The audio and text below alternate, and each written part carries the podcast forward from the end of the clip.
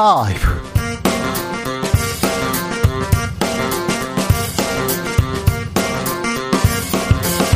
2022년 7월 6일 수요일입니다. 안녕하십니까. 주진우입니다. 김건희 여사 비선 논란이 또 불거졌습니다. 봉화마을 방문 당시 김건희 여사가 운영했던 회사 직원들이 수행해서 논란됐었는데요. 이번에 나토 순방 때 대통령 전용기에 민간인이 탔다고 해서 또 논란입니다. 대통령실은 윤 대통령 부부와 오래된 인연이 있다.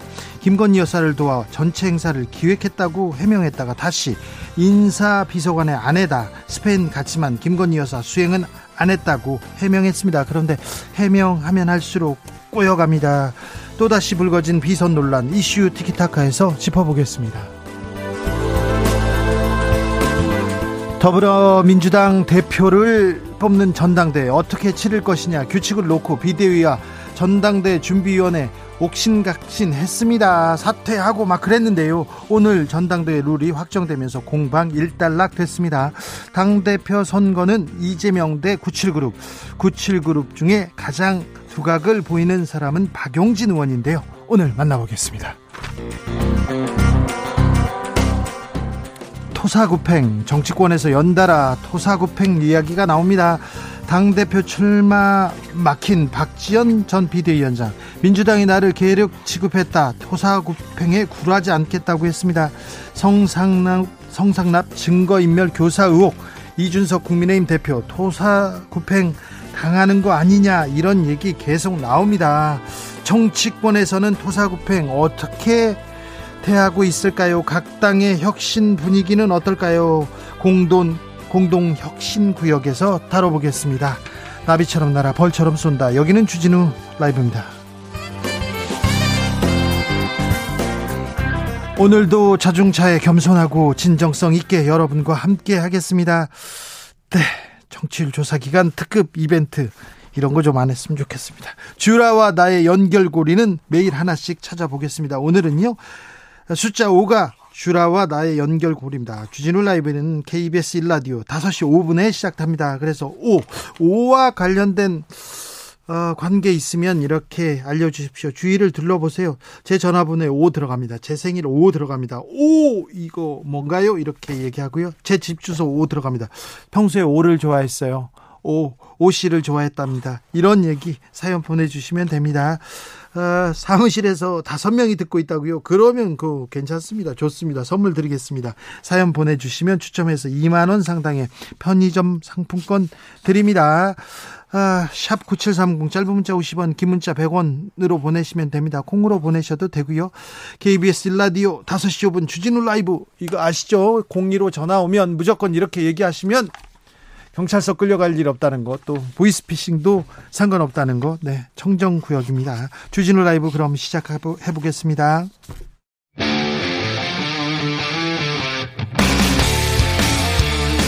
탐사보도 외길 인생 20년. 주 기자가 제일 싫어하는 것은?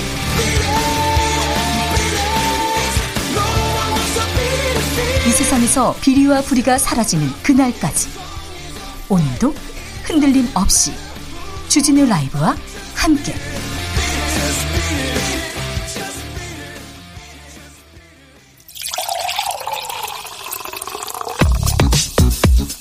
진짜 중요한 뉴스만 쭉 뽑아냈습니다. 주스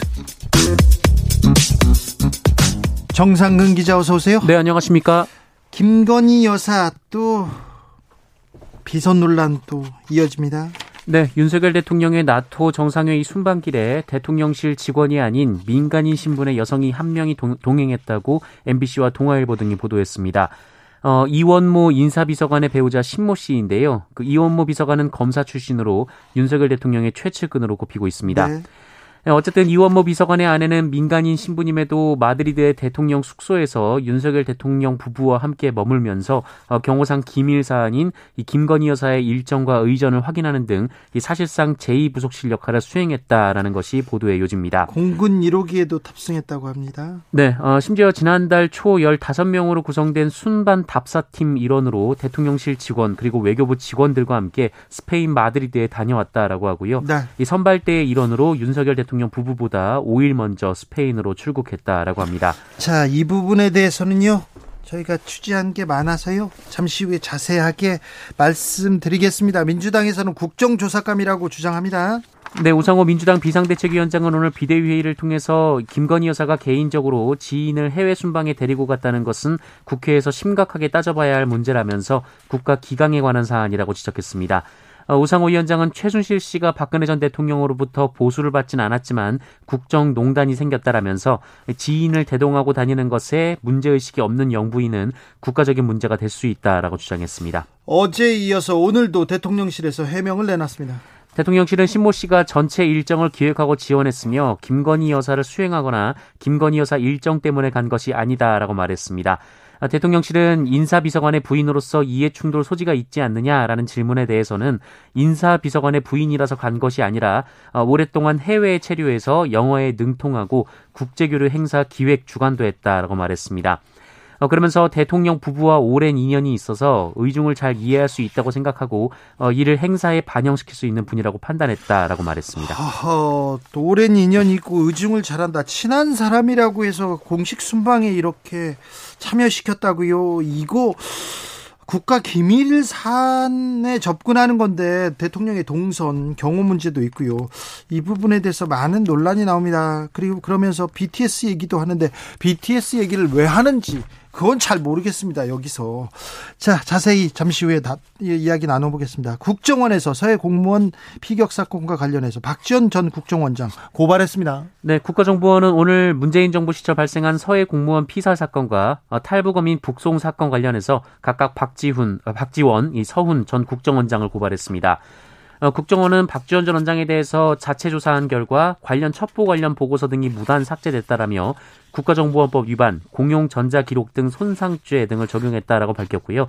이 서훈 전 원장은 탈북어민 강제 북송 사건 관련해서 어, 당시 합동조사를 강제 조기 종료시킨 혐의 어, 역시 국가정보원법 위반과 허위공문서 작성죄 등을 적용했다라고 밝혔습니다. 박지원 전 원장이 정권이 바뀌면 분명히 여러저러 이러저러한 사안으로 분명히 자기에 대한 수사가 시작될 거라고 분명히 얘기하신 적이 있는데 이 부분에 대해서 이 고발 사건에 대해서는 어떻게 생각하는지 내일 아, 내일입니까 모레입니까 금요일 날 저희가 박지원 원장 모셔가지고 자세히 얘기 나눠보겠습니다. 이준석 국민의힘 대표는 오늘도 윤석열 정부에 강하게 강하게 나를 세웠습니다. 네, 오늘 국민의힘과 정부가 고위 당정 협의회를 열었는데요. 이 자리에서 이준석 대표는 이 대선에서 국정과제를 통해 말한 이 많은 정책이 정책 수요자에게 효율적으로 전달되지 않고 있다라며 민생을 살피는 세밀한 이야기 전달이 부족했다라고 정부 정책을 비판했습니다. 어, 또 이른바 59초 쇼츠 공약 중 하나였던 이 전기차 충전 요금 인상 중지 정책이 별다른 설명 없이 폐기됐고 어, 현장에서 호응이 높았던 양육비 국가 선지급제도 국정과제로 주목을 못 받아서 양육 위기에 처한 한부모 가정의 실망이 크다라고 주장했습니다. 어, 그리고 이후 권성동 원내대표도 이 취약계층 대책 마련 등을 주문했는데요. 어, 그런데 이 얘기를 듣고 있던 한덕수 국무총리가 권성동 원내대표 발언에 적극 동의한다라는 말을 했지만 어, 이준석 대표는 언급하지 않았습니다. 네. 재미있게 흘러가고 있습니다. 민주당에서는 룰을 아, 이제 만들었나 보죠? 네, 민주당은 오늘 오전 당무위원회를 열고 이 당대표 예비 경선에서 일반 여론조사 30%를 반영하기로 한 이 전당대회 준비위원회 안을 그대로 의결했습니다. 아, 다만 비대위의 의견을 반영한다면서 이 최고위원 예비 경선에 대해서는 이 중앙위원회 100%로 컷오프하는 안을 관철시켰는데요. 어, 이로 인해 아직 갈등의 불씨가 남아 있는 상태입니다. 박지원 전 위원장은 어떻게 됐습니까? 네, 박지원 전, 비, 전 비상대책위원장 관련해서 그 우상호 민주당 비상대책위원장은 어, 당무위가 공식적으로 안건으로 다룬 것은 아니지만 어, 계속 문제를 제기했기 때문에 의견을 물었고 어, 당무위에서는 비대위 의견을 존중한다 이렇게 만장일치로 정리했다라고 말했는데요. 네. 앞서 비대위는 박지원 전 위원장 출마 자격 관련해서 예외를 인정할 불가피한 사유를 발견하지 못했다라면서 당무위 안건으로 부의하지 않기로 한 바 있습니다. 박지원 전 위원장 토사구팽 얘기를 하더라고요. 네, 성폭력 없는 세상을 만들고자 본인을 영입했던 민주당이 본인을 계륵 취급하고 있다라면서 민주당이 본인을 쓰고 버리는 것은 상관없지만 이 성폭력 없는 세상까지 토사구팽하려 한다라고 주장했습니다. 한동수 대검 감찰부장 이분은 윤석열 한동훈 검사와 나를 세우고 징계하려고 했었죠. 네. 사의를 표명했습니다. 네, 한동수 대검찰청 감찰부장이 임기를 1년 넘게 남기고 사의를 표명했다고 여러 언론이 보도했습니다. 네. 한동수 부장은 지난 2019년 취임한 후 채널A 사건 당시 한동훈 당시 검사장에 대한 감찰 착수를 요구하며 어, 윤석열 당시 검찰총장과 각을 세운 바 있습니다. 임기가 좀 남아 있죠? 네, 임기가 2023년 10월까지였고요. 이 한동수 부장은 최근까지 주위에 임기를 채우겠다라는 뜻을 밝힌 것으로 알려졌는데 돌연 사퇴를 한 것으로 알려져 있습니다. 코로나 확진자 어우 많이 나왔어요 또. 네, 오늘 코로나19 신규 확진자 수는 19,371명입니다. 어제보다 1,200여 명 정도 늘었고요. 지난주와 비교하면 1.8배, 2주 전과 비교하면 2.1배 정도 늘었습니다. 위중증 환자 61명이고요. 사망자는 7명이 발생했습니다. 8월에는 20만 명의 확진자가 나올 수 있다고 전문가들이 경고하고 있습니다. 안 걸린 사람이 우선 타깃이다 이렇게 얘기하던데 아이고 무섭습니다. 코로나에 대한 경각심, 경각심 다시 키워야 될 것 같습니다. 아, 거리두기 해야 되고요. 마스크 쓰고요. 그 다음에 또 손 잘 씻고 네. 잘 부탁드리겠습니다. 박근혜 전 대통령에게 소주병을 던졌던 40대 남성이 있습니다. 징역 3년 구형됐습니다. 네, 지난 3월 24일 박근혜 전 대통령이 사면을 받고 대구시 달성구 사저로 들어온 날, 이 박근혜 전 대통령을 향해 소주병을 던진 혐의로 기소된 40대 남성에게 검찰이 징역 3년을 구형했습니다. 그리고는 계속해서 말이 왔다 갔다 했어요. 네, 이 피고인이 진술을 번복해서 주장에 신빙성이 없고 반성하고 있지 않다라는 것이 구형 이유였는데요. 네, 당시 소주병은 박근혜 전 대통령 3m가량 앞에 떨어졌고 파편이 튀었으나 다친 사람은 없었습니다. 네. 피의자는 범행 직후 박근혜 전 대통령이 인혁당 사건에 대해 사과하지 않아 범행했다라고 밝혔으나 어, 본인은 인혁당 사건 피해자들과는 무관했던 것으로 드러났습니다. 어, 그리고 이 남성은 범행 당시 박근혜 전 대통령에게 던질 소주병뿐 아니라 어, 경호를 위해 설치한 철제 펜스 등을 끊기 위해 어, 쇠톱이나 커터칼 등도 준비한 것으로 조사가 됐습니다. 테러, 폭행은 그 어떤 이유로 정당화될 수 없습니다. 우리나라에서 이렇게 정치적인 견해, 뭐 또 생각이 다르다는 이유로 이렇게 폭력을 쓴다. 이거는 또 생각할 수 없는 일입니다. 네. 손님이 준 술을 마신 술집 종업원이 사망하는 일이 있었어요. 네, 서울 강남의 한 유흥주점에서 마약으로 추정되는 물질이 섞인 술을 마신 종업원이 숨지는 사건이 발생했습니다. 이 서울 강남경찰서는 어제 오전 7시 50분쯤 이 강남구의 한 유흥주점에서 이 종업원에게 마약 추정 물질을 섞은 술을 마시도록 한 혐의로 손님 4명을 붙잡아 조사 중입니다. 어, 술을 마신 여성은 30대이고요. 바로 병원으로 이송됐으나 어제 오전 11시쯤 숨졌습니다. 어, 그리고 당시 술자리에 함께 있던 20대 남성은 이날 오전 8시 20분쯤 이 술에 취한 상태에서 혼자 차를 몰고 가다가 사고로 숨졌습니다. 또 어, 이, 숨졌어요? 네, 이 남성의 차에서 마약이 발견된 상황입니다. 아, 경찰은 술에 섞인 물질을 분석하는 한편 정확한 사건 경위를 조사 중입니다. 최근 마약 그리고 대마류 급속도로 퍼지고 있습니다. 그런데 경찰은 뭐 하고 있는지 각별하게 이 부분에 대해서 좀 신경을 써야 될 것 같아요. 젊은층 그리고 뭐 학생들도 마약류에 지금 노출되고 있습니다. 이 부분 좀 아, 신경 써야 됩니다. 각별히 신경 써야 됩니다. 다음 주부터 어린이 보호구역 횡단보도는 무조건 일시 정지해야 합니다. 네, 앞으로 운전자는 횡단보도 앞에서 보행자가 통행하는 때뿐만 아니라 이 통행하려고 하는 때까지 의무적으로 멈춰 서야 합니다. 아, 횡단보도 앞 일시 정지 의무를 확대하는 등 보호자 보호 의무가 강, 보행자 보호 의무가 강화된 이 도로교통법이 오는 12일부터 시행되기 때문인데요. 어, 국내 교통사고 사망자 3명 중 1명이 보행자로 경제협력개발기구 회원국 평균보다 1.5배가량 높은 수치입니다. 어, 유럽을 포함한 여러 국가에서는 이 보행자가 횡단을 위해 횡단보도에 접근하거나 기다리고 있으면 네. 운전자가 일시 정지해야 합니다. 아 그렇더라고요. 네, 그렇습니다. 특히 어린이 보호구역 내에 이 신호기가 없는 횡단보도에서는 보행자 통행 여부와 관계없이 의무적으로 멈춰야 하고요. 네. 이를 위반하면 어, 승용차 기준으로 범칙금 6만 원, 벌점 10점이 부과됩니다. 일부 연세대 학생들이 청소 노동자들을 고소한 소식 알려졌었습니다. 그런데 아, 일부 또 연대 졸업생들, 학생들은 청소 노동자를 지지하고 나섰습니다. 네, 앞서 연세대 재학생 3명은 캠퍼스 내 청소 노동자들의 시위 소음으로 수업을 들을 권리가 침해됐다면서 민영사 소송을 제기한 바 있는데요. 네. 어, 연세대 졸업생 11명이 온라인을 통해 연세대학교 학생의 청소 노동자 고소 사건에 대한 졸업생 입장문 서명을 받고 있고 현재까지 300명 넘게 참여했다고 합니다. 네. 어, 그리고 이들 입장문을 통해서 졸업생으로서 참담하고 부끄러운 마음을 감출 수 없다라면서 어, 연세대 노동자들의 정당한 요구와 투쟁을 지지한다라고 했고요. 고소 학생들에 대해서 불편에 대한 책임을 엉뚱한 곳에 묻고 있는지 어, 또 눈앞에 손해만 보고 구조적 모순을 보지 못하는 시야의 협소함 등을 비판했습니다. 네, 이 부분 저희가 잠시 후에 자세히 다루겠습니다. 주스 정상근 기자 함께했습니다. 감사합니다. 고맙습니다. 연대 청소 노동자 집회를 두고 논란이 증폭됩니다.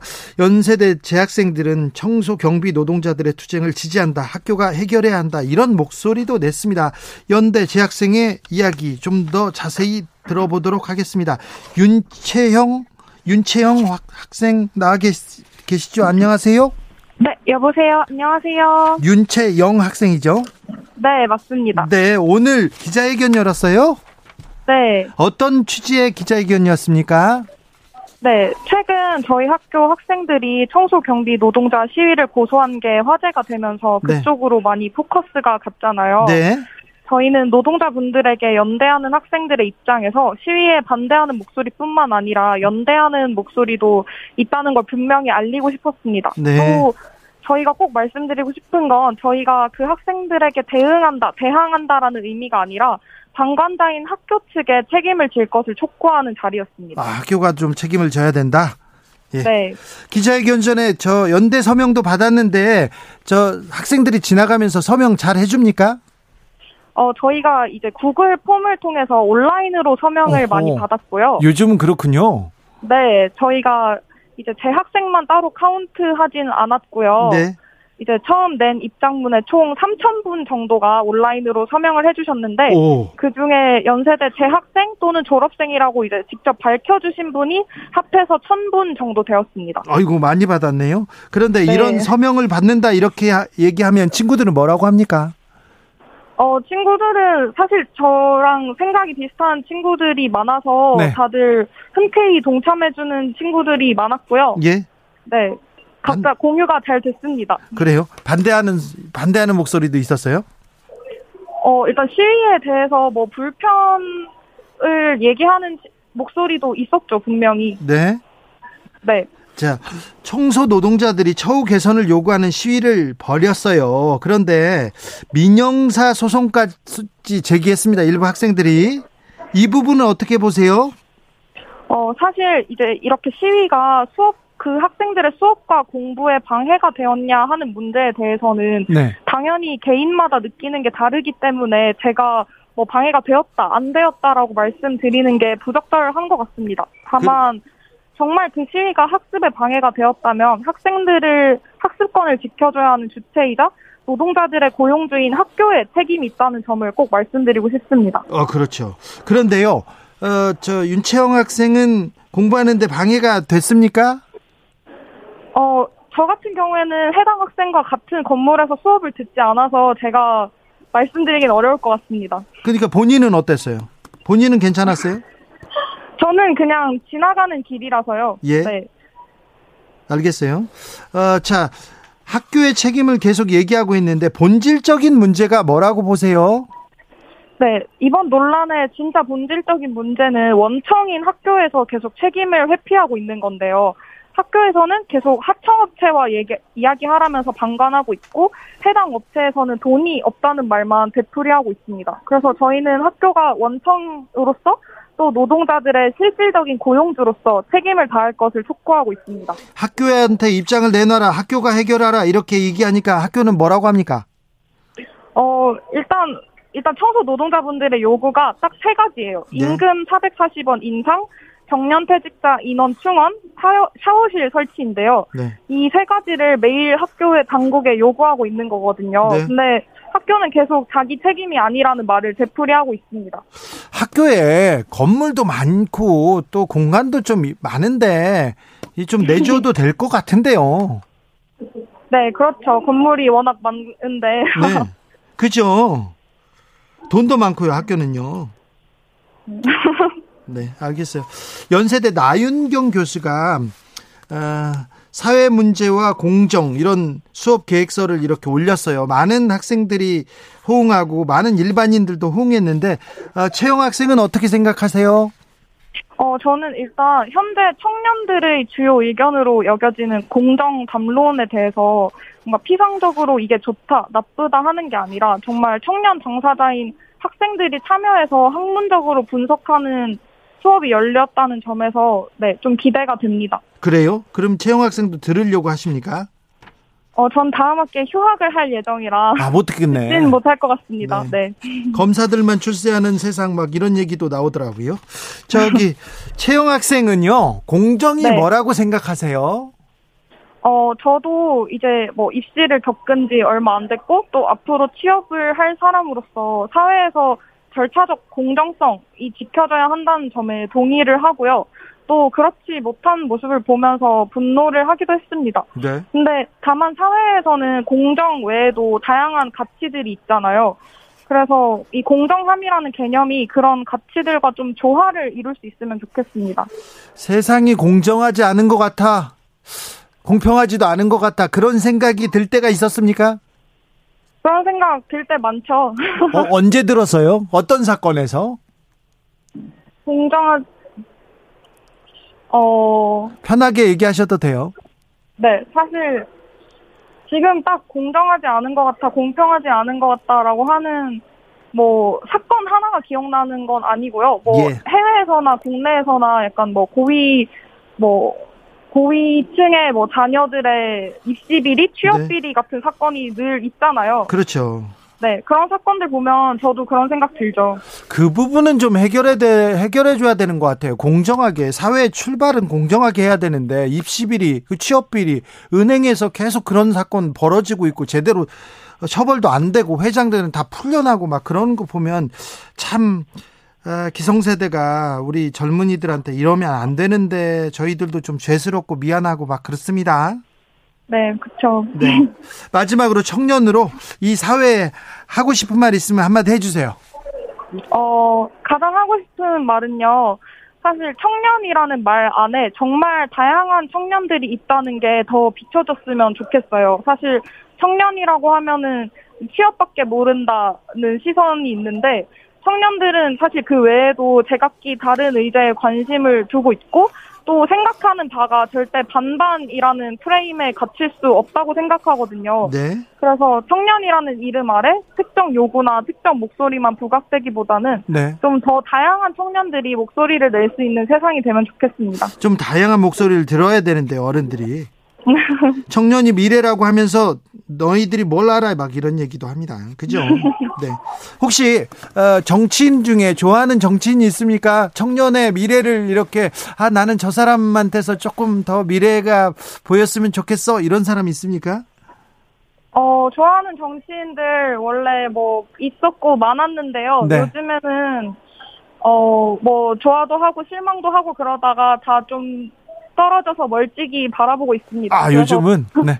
딱히 딱 한 명을 꼽을 수는 없을 것 같아요. 아, 알겠어요. 잘 알겠어요. 자, 제가 정치인들한테 얘기할게요. 청년들이 좋아하기도 네. 하고 또 좀 떨어져서 쳐다보고도 있으니까 잘하라고 얘기하겠습니다. 네, 감사합니다. 9741님께서 학교가 좀 나서서 해결했으면 하네요. 그러니까요, 채용 학생 얘기하는 대로 그랬으면 좋겠습니다. 0900님, 노동자들과 연대하는 연세대 학생들 응원합니다. 채용 학생 응원하는 사람들이 많습니다. 감사합니다. 네, 말씀 감사합니다. 윤채영 학생이었습니다. 네. 주진우 라이브와 나와 연결고리 이어보겠습니다. 5자 연결고리 한번 얘기했는데 4820님 5월 5일 어린이날 큰아들 생일입니다. 저희 집도 505 들어갑니다. 5가 이렇게 많이 들어가요. 505 5시 5분이 들어가면 이분은 뭐 선물 줘야 되겠네요. 자 8369님 우리 집은 남자만 5형제입니다. 어이구 독수리 5형제 아이고 드려야 되겠습니다. 2218님 저는 오징어 너무 좋아해서 턱이 튼튼합니다. 아, 이거, 오, 좋습니다. 어, 우리의 연결고리 연결됐어요. 3012님, 2022년부터 2022년도도 이제 5개월 남았는데 우리는 일단 그냥 잘 버텨, 버텨내 봅시다. 바라는 것은 오직 그것뿐. 네, 오가 두 개나 나옵니다. 저는요, 오리궁둥입니다. 0865님. 야, 이거 오리궁둥이 이거 드려야 되겠습니다. 1041님 제 주머니에는요, 50원짜리 동전 하나가 들어 있습니다. 50원짜리요. 요새 50원짜리 동전을 본 적이 있었던가요? 네. 7191님. 요즘 뉴스도 안 보는데요. 오직 주라만 챙겨 들고 있습니다. 오자 들어갑니다. 이분 어 받아야 됩니다. 600 6003님, 여의도를 하루에 다섯 번 가는 것 같습니다. KBS 지날 땐 진우 형 생각나고요. 국회 앞 도로 지날 땐 한숨만 나오는 배달 기사입니다. 아이고, 그러셨습니다. 다섯 번 나오신답니다. 아, 주진우 생각하고 있다면 6003님, 이 배달 기사님한테는 선물 보내야 될 것 같습니다. 9772님, 저는 5라는 숫자를 특별히 선호했어요. 모든 비밀번호 5로 도배했답니다. 영어 문장도 Oh my God! 제일 많이 했습니다. 오, 예. 9772님, 알겠습니다. 명심하겠습니다. 교통정보센터 다녀 올까요? 김한나 씨.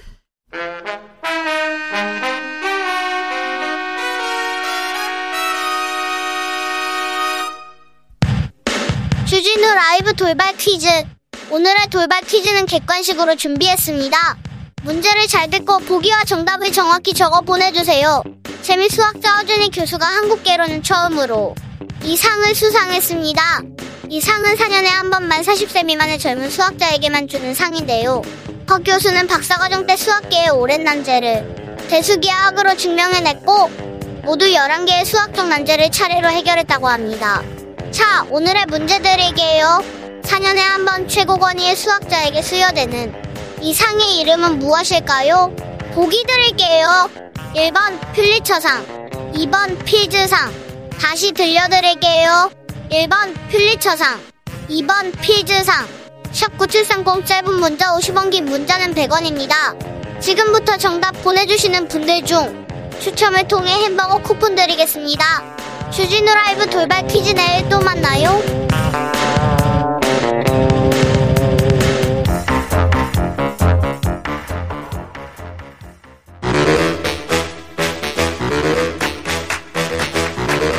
이것이 혁신이다. 여야를 떠나서 관습을 떼버리고 혁신을 외쳐보다.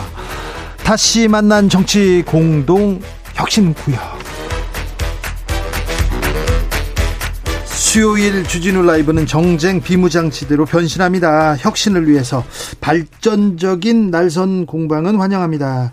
자, 주진우 라이브가 지정했습니다. 그냥 우리가 지정했어요. 여야 혁신위원장 두 분 모셨습니다. 천하람 국민의힘 혁신위원 어서 오세요. 예, 전남 순천의 천하람입니다. 최지은 민주당 북강서울 부산 북강서울 지역 위원장 어서 오세요. 안녕하세요. 최지은입니다. 네, 잘 계시죠? 예, 잘 지내고 있습니다. 네. 혁신을 위해서 국민의힘은 잘 가고 있습니까? 예, 뭐 열심히는 하고 있습니다. 표정이 왜 그렇게 안 좋아? 아니 뭐 요새 저희 당이 또 시끄럽기도 하고 네. 뭐 그렇죠. 근데 예. 전화람 위원 예. 그 시끄러움은 음. 내일이면 끝나는 겁니까? 그거는 저도 모르겠습니다. 그래요? 예. 계속 시끄러울 예정입니까? 어, 뭐 그건 모르죠. 윤리위가 하기 나름이죠. 뭐. 아니 그런데 이게 혁신을 위해서 국민을 위해서 시끄러우려면 국민을 위해서 국가를 위해서 싸움은 해야죠. 근데 그런 싸움, 그런 정쟁이 아닌 것 같아요. 제가 봐도 이게 무슨 건설적인 의미가 있는지 네. 잘 모르겠습니다. 솔직히. 그래요? 예. 네. 민주당은 룰을 이제 정했습니까? 네, 지금 네. 어저께 네. 어, 전대 전준위에서 만든 룰을 비대위에서 뒤집어가지고 많은 네. 당원들이 굉장히 빨리 잘못했다라고 얘기를 하니까 비대위에서 다시 또 바로, 수용을 해가지고 네. 유연, 유연하게 거의 이제 전준위 안으로 대부분 가는 것으로 결정이 됐습니다. 그렇습니까? 그 이거 혁신을 위한 싸움이었습니까? 정쟁이었습니까? 저는 크게 봤을 때 그 혁신 그리고 이 당권에 대한 것은 어, 소수가 권력을 가진 것을 다수에게 그 나눠주는 것이 혁신이라고 생각을 하거든요. 네. 과거 DJ 때몇 몇 분이 어 이제 밀실에서 너가 당 대표고 너가 최고위원하고 뭐 어떻게 공천하고 이런 걸 정했다고 하면 지금은 그래도 많은 분들이 뭐 권리당원 투표도 있고 대의원 투표도 있고 그러는데 이제 그것보다 더 많이 대의원 비중은 낮추, 낮추고 권리당원 비중을 높이고 국민 여론도 반응, 반영하자 더 많은 사람들이 참여하는 방향으로 가고 있기 때문에 이게 저는 민주주의의 측면에서 혁신이라고 생각합니다. 민, 그러니까 저는 근데 민주당이 아직 좀 배가 덜 고프다. 약간 덜 망했다라는 느낌이 많이 들었던 게 네. 전준이 아니 됐든 이번에 비대위에서 최종 한 안이 됐든 뭐뭐 뭐 좋아요. 좋은데 어 아직도 대의원 제도를 또 그대로 유지하고 비율은 물론 약간 줄였습니다만은 민심 반영한 비율이 그래서 뭐그 끝으로 해서 30% 정도인가요? 예, 네, 원래 10%였던 거에 비해서는 뭐 비약적인 발전입니다만은 30% 반영해가지고 이게 뭐 의미가 있겠습니까? 맨날 뭐 새로운 인물 나와야 된다라고 하는 말은 하면서 대의원제도 그대로 놔두고 뭐 민심 30%밖에 반영 안 하면 다크호스가 어떻게 나와요? 그래서 저는 그래서 게다가 박지원 비대위원장 물론 당선은 안 되겠지만 나와도 그리고 듣기 싫은 얘기 할 수도 있지만 아니 그냥 살려놔도 되는 건데 그런 사람 다 쳐내면서 왜 뭐 새로운 인물 얘기를 하는지 솔직히 잘 모르겠어요. 흥행 카드 네 생각도 네. 하는데 어떻게 보세요? 어, 저도, 어, 일부는 동의를 하는데요. 다만 그 대의원 제도라는 것이, 어, 민주당 같은 경우에는 호남에 굉장히 많은 당원들이 있고, 영남 같은 경우, 제가 있는 부산만 해도 그 당원 비율이 호남의 같은 지역구보다 훨씬 적거든요. 그래서 그런, 어, 지역별로 안배를 위해서 이 대의원 제도가 처음에 나왔기 때문에 그 제도의 도입 의도에 대해서는 높게 평가를 합니다. 아, 저희는 그런데, 당원 숫자를 바꿔야 됩니다, 사실. 음. 저희가. 저희 지역구에 민주당 당원만큼 저희 당원이 많았으면 소원이 없겠습니다. 네. 네, 그 저희 순천에 계시고 또 네. 저는 부산에 있기 때문에 이렇게 말씀하시는데 이런 것들에 대해서 사실은 크게는 우리 선거 제도의 개혁 어, 이런 이 지역주의 타파를 할 수 있는 선거 제도의 개혁도 같이 얘기가 돼야 될 것 같아요. 지금 대의원 제도는 사실은 좋은 취지로 만들어졌지만 지금 이것 때문에 그러면 소수의 국회의원들이 소위 뭐 오더를 내려가지고 원하는 사람 뽑게 하는 식으로 지금 악용되는 것이 아닌가 여기에 대해서는 어, 사실은 문제 제기가 필요하고 이것 때문에 다크호스가 들어오기 힘들다라고 얘기할 수 있다고 생각합니다. 그 대의원 제도, 그다음 그 룰에 네. 대해서 국민들이 관심이 별로 없어요. 전당대회에서도 관심이 별로 없습니다. 그거 민주당은 뼈 아프게 생각해야 됩니다. 사실은 지금 룰은 작은 문제고 이런 게 있어요. 어차피 당 대표는 이재명이다라고 지금 되어 있고 또 이재명 당 대표가 나오는 거를 굉장히 또어뭐 당을 위해서든 뭐 보신 본인의 공천과 관련돼서든 여러 가지 이유로 반대하시는 또 세력이 있기 때문에 그 반이 세력 이렇게 친이 대 반이 지금 이렇게 구도가 이미 만들어진 것 같아요. 그래서 이 상황에서 어차피 이재명의 이재명 당 대표가 될 거라고 보니까 전당대회가 좀 흥행이 없는 것 같은데 저는 이 구도를 좀 깨야 된다고 생각을 하고 지금 이 반이 세력으로 대표되는 97 세대에 대해서는 어 조금 아쉬움이 있습니다. 왜냐하면 이 97 세대 세대론이 사실은 586 선배님들이 지금은 97도 한번 해봐라 이런 식으로 나온 거거든요. 여기에 대해서는 조금 막, 네, 반대를 하고, 어, 여기에 대해서 오히려 우리가 어, 지금은 조금 더 새롭고 신선한 인물이 나와야 되는데 그렇다고 그 박지원 전 비대위원장의 대안인가 여기에 대해서는 뭐 우리가 박지원 비대위원장을 천한 것이 아니라 우리가 그 소위 말하는 개딸들 최근에 들어온 권리당원들도 투표를 못하게 했으니 룰을 똑같이 적용한 것일 뿐이고 깜짝 발탁되고 있는 계속 이렇게 어, 청년 정치인들을 갑자기 데리고 와가지고 깜짝 발탁해가지고 막 일주일 만에 비대위원 시키고 잘못하면 욕 먹고 막 이런 게 아니라 당 내에서 이렇게 크고 있는 그 청년 정치인들이 자기들이 손들고 나와야 된다. 된다고 생각을 합니다. 당내에서 크고 있는 최 위원장님. 네. 어, 박지원 비대위원장이 이렇게 파격적으로 등장했을 때 어떤 네. 생각 들던가요? 한편으로는 응원했고 한편으로는 좀 걱정도 했는데 사실 지금 박지원 비대위원장이 한 여러 얘기들이 맞는 말도 참 많거든요. 네? 지금 좀 과도하게 어 질타를 받고 있는 당원들에게 질타를 받고 있는 면도 있습니다. 사실 박지원 비대위원장이 좀그 뭐 이재명 후보의 공천에 대해서 좀 오락가락 했다거나 아니면은 굉장히 컨텐츠가 뭐 엠번방이나 성비위 관련해서 너무 조금 어좀어 어, 다양하지 못했다 이런 면에 대해서는 충분히 들을 수 있지만 또 그그 그 나이의 여성을 그런 목소리를 내라고 또 비대위원을 시켜놨는데 그렇다고 해서 또 그 일을 한 것에 대해서 너무 과대하게 지금 비난을 받고 있다고 생각을 하고요. 저는 오히려 박지원 비대위원장은 잘못했다가 아니라 우리 당에 있는 그 많은 초선 의원들은 그동안 그런 얘기조차 안 하고 뭐 하고 있었냐고 묻고 싶습니다. 싶습니다. 네.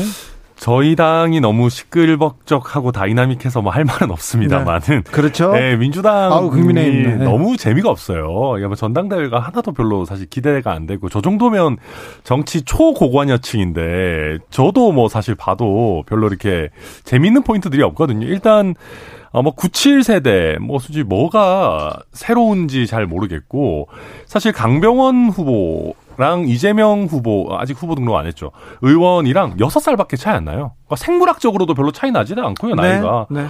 뭐 그분들 박용진 의원 뭐 그나마 목소리 좀 냈지만 나머지 분들은 검수완박 국면 조국 사태에서 도대체 무슨 차별화된 목소리를 내는지 전혀 기대 가 나오 되질 않습니다. 그래서 생물학적으로 젊어진다는 거 외에. 네. 아무튼 뭐 박지원 비대위원장은 그냥 뭐 젊은 느낌 내려고 이제 갖다가 억지로 놓았던 거니까 뭐 크게 저희가 뭐 평가할 거는 아니고 나름대로 또 본인 역할 하시려고 애쓰셨으니까 어 뭐 큰 건 아닌 것 같고 그래서 우리 어 최지은 위원장님 뭐 전당대회 뭐 안 하세요? 어, 제가 신선한 인물을 나오라고 했, 기 때문에 아, 그런 측면에서는 뭐 저를 포함해서 여러 젊은 세대들이 아, 선배들이 막 이렇게 나오라고 판 깔아주는 것이 아니라 손을 들고 나와야 된다고 생각을 합니다. 120님께서 민주당은 두 귀를 쫑긋하고 들어도 모자랄 판에 쓴소리 단소리 가려 듣다니요. 어떤 소리도 귀담아 들어야 할 때인 것 같습니다. 얘기합니다. 국민의힘은 네. 국민의힘이 너무 스펙타클해요. 지나치죠. 네. 네. 재미가 너 재미도 너무 지나치고 네. 롤러코스터 같아요. 어, 그러니까요. 또 네. 이슈도 많고요. 하, 그래서 어떻게 된답니까? 저도 모르겠어요. 저도 답답합니다, 진짜로. 네?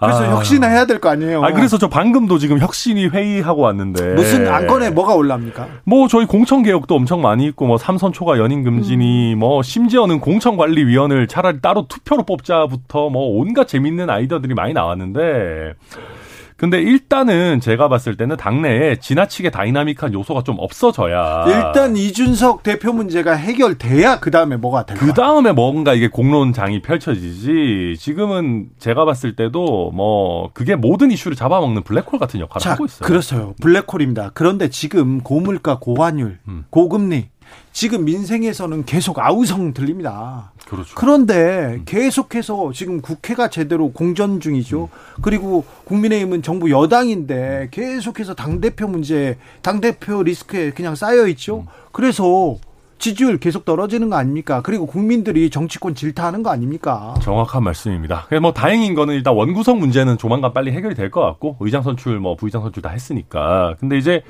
원구성이 되더라도 컨텐츠가 나와야 되잖아요. 그리고 이제 우리 당 의원들이나 뭐 민생 특위 뭐 정책위 뭔가 컨텐츠를 좀 많이 내놔야 되고 그게 아, 물론 이준석 대표와 관련된 문제만큼 재미있을 수는 없기 때문에 네. 주목을 크게 받긴 어렵더라도 뭔가 꾸준히 노력하고 있다라는 느낌을 줘야죠, 당연히. 지금 이준석 발목에 이준석 대표의 그 늪에 빠져 있는 국민의힘 이럴 때 민주당이 고물가, 고환율, 고금리 여기에 민생 정책도 내고 다수당으로서 뭐 뭐 뭐이 법도 만들고 지금 치고 나가야 돼요. 맞습니다. 민주당도 굉장히 많이 부족합니다. 사실 우리가 집권 여당일 때도 이런 게 굉장히 부족했는데 항상 경제 문제다 이러면서 구체성이 굉장히 떨어집니다. 지금은 어, 우리가 야당이니까 무조건 비판을 할 것이 아니라 물가 안정 민생에 대해서는 입법도 오히려 민주당이 더 신속하게 해야 되고 국민의힘과 법인세 인하 같은 경우에는 지금 여, 야가 지금 입장이 굉장히 다르지 않습니까? 이런 것에 대해서는 끝장 토론이라도 해야 됩니다.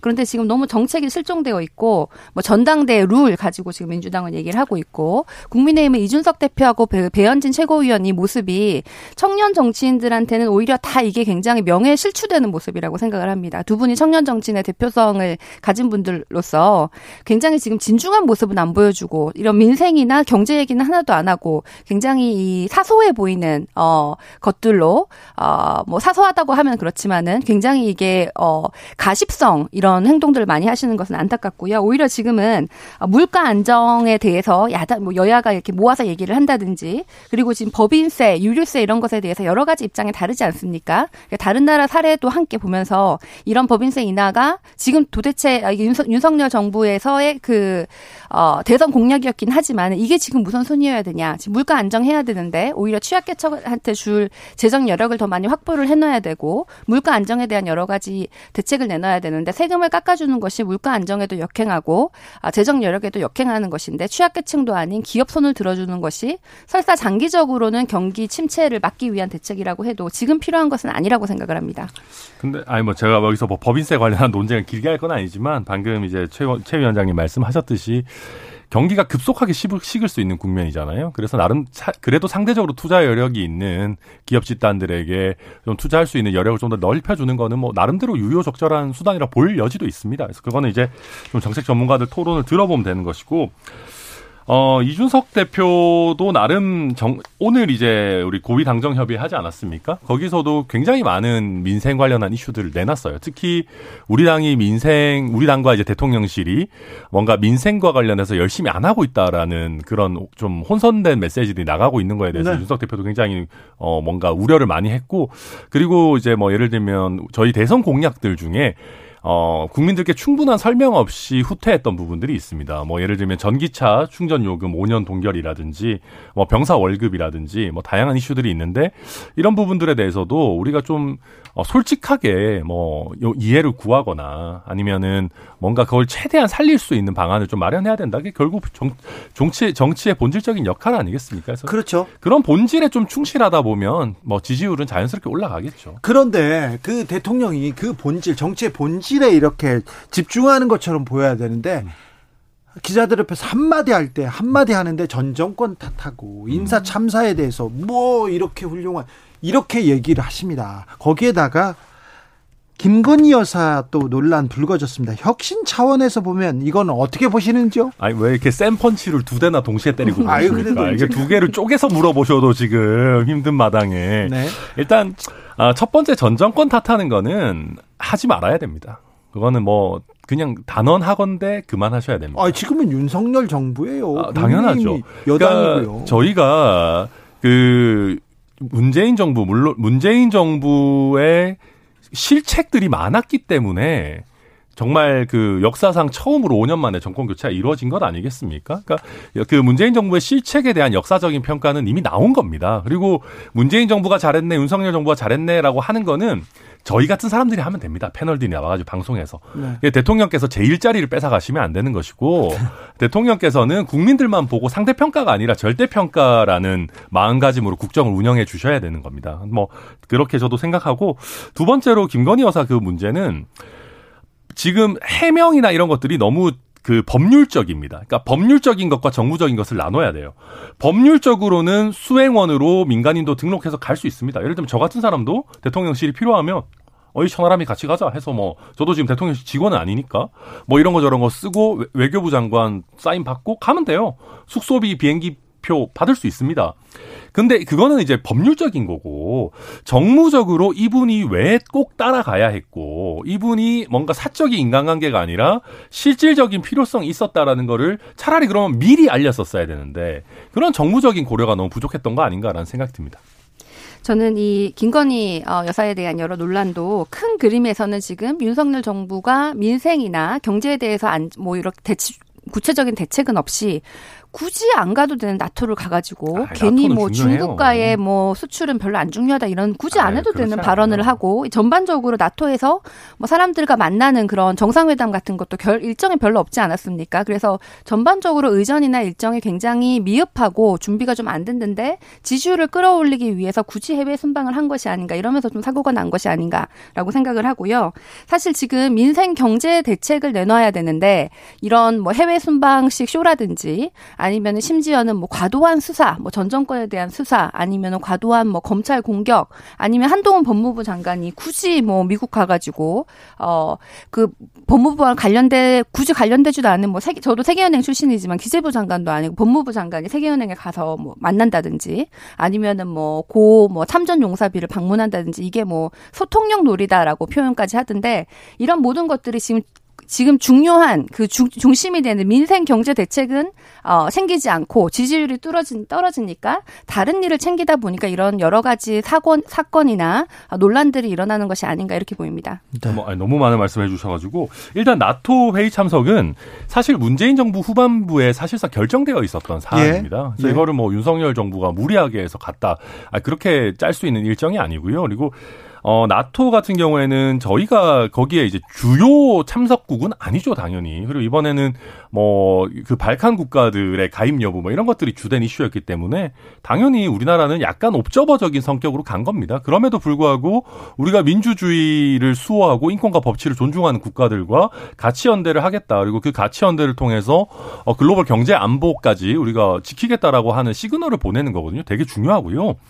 그 다음에 지금 뭐 이런저런 얘기 하시는데 저는 한동훈 장관 관련해서 되게 웃겼던 게 민주당 법무부 장관들도 해외 출장 많이 갔어요. 근데 그분들은 냉정하게 얘기해서 별로 매력이 없으니까 이슈가 안 됐던 겁니다. 왜 법무부 장관 해외 출장 가는 거 뭐 누가 관심이나 있습니까? 그리고 딱히 법무부 장관스럽지 않은 거 그분들도 많이 갔어요. 많이 제가 찾아봤는데 무슨 뭐 유엔 대테러 이런 거에 뭐 박상기 장관인가 그런 데도 가시고 뭐 장관이 거기 가서 대테러 훈련 받을 거 아니잖아요. 그러니까 그런 거는 그냥 한동훈 장관에 대한 민주당 내지는 여론의 관심이 굉장히 높기 때문에 억지로 하는 말씀이고 우리 대통령께서도 모든 부처가 경제부처라는 생각으로 열심히 하자라고 했으니까 뭐 법무부 장관도 세계은행 갈 수 있죠 왜요? 나토 네. 정상회의 갔다 왔을 때 왔을 때 음, 그때 그 정상회의에 참석했던 의미 그리고 네. 어, 세계사적으로 그리고 굉장히 격동기에 음. 엄청 의미가 있는 일이다 이렇게 하면서 그런 토의는 이루어지지 않고 그냥 설정샷 이렇게 논란으로 이렇게 아, 사라지는 거. 네. 돼, 그런 거 하면 안 돼요. 근데 그 부분을 보면 네. 제가 보기에는 대통령실에서 대통령에 대한 큰 뭐라고 애정이 별로 없는 것 같아요. 자, 애인 네. 애인 사진 찍어줄 때 음. 보통 뭐 누워서도 찍었고 뭐 옆에서도 찍고 그렇잖아요. 저도 옛날에 사랑이 넘칠 때 아니 무슨 위험한 네, 네 얘기 할 네. 뻔했네. 어, 지금도 그랬 사랑이 넘칩니다. 네. 옛날에 어, 그랬잖아요. 아니 아니 아니. 옛날에 그랬어요. 아, 큰일 날 뻔했네. 그랬잖아요. 사랑이 넘치기 때문에 지금도 이제 사실 굉장히 여러 개를 찍죠 당연히. 네. 그 중에 최고 잘 나온 걸 골라 가지고 우리 또 그래가지고. SNS에도 올리고 뭐 그러지 않습니까? 그렇죠. 네 그런 것처럼 어 저는 결국은 그 뭐 소위 말하는 red team 내지는 gatekeeping을 하는 별도의 팀이 좀 있어야 되는 거 아닌가. 그래서 그분들이 최종적으로 좀 객관적인 눈으로 한번 보고 내보내는 그런 게 필요해 보여요. 이번에 김건희 여사도 내가 뭘 나를 도와주던 사람이 있었어. 음. 이 사람 이렇게 같이 가면 안 됩니까? 이렇게 음. 물어볼 수 있다고 봐요. 모르니까. 네. 그러면 외교부나 대통령실에서 이건 안 됩니다. 대통령의 일정은 이거는 국, 극 기밀이고 매우 중요한 사안이고 어떻게 어떻게 관리되고 있습니다. 그러면서 이건 안 된다고 노라고 하는 사람이 있었어야 될 거 아닙니까? 그렇죠. 노라는 사람이 있어야죠. 근데 노라는 사람이 지금 없는 거 아닙니까? 그건 뭐 제가 어떻게 알겠습니까? 아니 그리고 이게 우리가 뭐 진실은 좀 더 따져보고 대통령실 해명도 들어봐야 되겠습니다만은 뭐 어떤 의미에서는 이분이 같이 가서 대통령 내외가 뭐 좀 표현이 그렇지만 마음이 편하다. 네. 예를 들면 이분 이 사람이 같이 있으면 일정을 수행하는데 내가 더 뭔가 편하다. 그것도 의미가 있는 걸 수도 있는 거예요. 이게 약간 뭐, 뭐, 궤변이라면 네. 궤변일 네, 수 네, 네. 있지만 사실 그것도 중요한 얘기일 수 있습니다. 네. 예. 심기 경호 그런 것도 아니, 뭐 심기 경호까지는 아니라도. 이 모든 게 투명하게 아, 됐으면은 문제가 될 게 없습니다. 말씀하신 이유로 맞아요. 갈 수도 있는데. 저도 미리 알렸었어야 된다고 봐요. 예, 음. 사실 이제 김건희 여사 같은 경우에는 뭐 여사로 활동하지 않겠다. 뒤에 조용히 내조하겠다라고 얘기를 했잖아요. 그 뭐 제2부속실도 없애겠다라고 했는데 다음에 이제 대통령이 된 다음에 활동을 막 너무 본격적으로 하시는 거 아닙니까? 근데 이 과정에서 정말 필요하면 제2부속실 만들고 그냥 우리가 대선 때 했던 공약은 잘못했다 인정한다. 투명하게 하겠다라고 하면 되는데 그 사이에서 정리가 안 되어 있으면서 활동은 하는데 투명하진 않고 이러면서 문제가 생기는 거라고 보거든요. 그래서 여기에 대해서는 저는 오히려 제2부속실을 아, 만들고 사과할 건 사과하고 앞으로는 좀 잘해야 된다. 된다고 생각을 하고요. 오늘 경제 관련해서 고위 당정청 회의가 있었어요. 네. 그리고 뭐 우주를 이렇게 개발하겠다, 여기 어떻게 투자하겠다 여러 얘기가 있었는데 음. 기사가 안 나와요. 그죠? 아, 너무 핫한 일들이 많아요. 핫한 일들 너무 많아요 너무 지금. 많아요. 네. 이준석 대표 성 관련 징계 있죠. 김건희 여사, 음. 오, 전용계 누가 탔대. 음. 이런 게 나오죠. 계속해서 중요한 이슈가 묻히고 있는 것 같습니다. 엄청 묻히는 거죠. 네. 네. 지금 천하람 혁신위원 혁신 관련된 회의를 하고 뭘 안을 내놔도 안 들어요, 사람들이. 맞습니다. 이거 어떻게 해야 됩니까? 잡음을 없애야 됩니다. 네, 당 관련해서도 어 저는 이준석 대표와 관련된 일들이 누구라도 납득할 수 있을 만한 근거가 있는 결정이 빨리 나오기를 바라고요. 네. 만약에 그게 어렵다면 차라리 깔끔하게 뭐 경찰 수사 나올 때까지 확 미루겠다라고 선언을 하든지. 그래서 이 뭐 이준석 대표 관련한 뉴스 생산이 좀 없어져야 됩니다. 일단은. 그리고 김건희 여사 관련해서도 이런 지나치게 흥미가 갈 만한 일들을 좀 줄여야 되고요.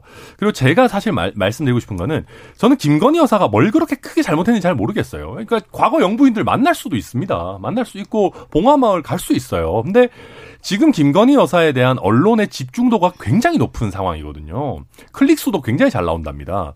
그런 상황에서는 그러니까 본인이 다소 억울하더라도 약간 언론 노출 빈도를 좀 줄이시는 걸 고민해야 되지 않을까. 그래야지만 민생, 경제 대책 이런 것들이 나올 뉴스 공간이 생길 것 같아요. 저는 우리 정치가 좀 전반적으로 후졌다 이런 것을 좀 잘 보여준다고 생각합니다. 가십성, 아, 자극적인 이런 것에 오히려 더 눈이 가고 말씀하신 경제 현안 이런 거에 대해서는 기사도 잘 나오지 않는데요. 패션 기사는 그렇, 그렇게도 나오고요. 네, 그래서 우리가 전반적으로 좀 중요한 얘기들을 이 주진우 라이브 같은 방송에서 중요한 얘기들을 더 많이 하고 음. 아 우리가 이런 것을 좀 더 들어야 되는 우리 모두의 책임도 있다고 생각을 하고요. 네. 다만 정치권 특히 저는 이제 민주당의 아, 구성원으로서 아 민주당부터 너무 이 자기 자기 내부 싸움이에요. 이룰 싸움은 누구한테 유리하냐 결국 이거거든요. 이 룰 싸움을 당원을 위해서 열어놓자 이건 좋습니다. 그 방향은 좋은데 그거보다는 이제는 그 앞으로의 당 대표가 어떤 정책을 가지고 어떤 일을 할 것 인지에 대해서 비전과 정책을 좀 보여주십시오. 97 세대들이 나와서 반 이재명 하는 거더 이상 보고 싶지 않습니다. 민주당에서 젊은 사람들이 젊은 청년 정치인들이 그런 얘기를 그런 비전을 계속 얘기해 주면 좋겠어요. 그렇게 해야 되고요. 또 저희들이 사실은 스피커가 굉장히 작습니다. 그래서 네. 거기에 대해서는 스스로의 역량도 키워야 되고 박지원 비대위원장이 사실 참 잘한 거는 어 이렇게 도, 소위 말하는 까깡이 있다고 해야 되나요? 네. 이런 그런 것은 사실은 우리 민주당 정치인들이 많이 본받아야 된다고 네, 생각합니다. 국민의힘도 좀 잘해 주셔야 됩니다. 예, 저희도 잘 할 겁니다. 네. 잘하고 있고 저희 박민영 대변인 이런 친구들도 잘 자라나고 있으니까. 알겠습니다. 예, 아주 훌륭한 당이 될 겁니다. 천하람 최지은, 최지은 천하람 두 분 감사합니다. 감사합니다. 감사합니다.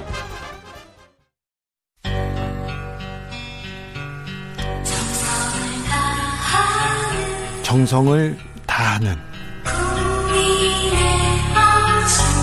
국민의 방송. KBS 주진우 라이브. 그냥 그렇다고요.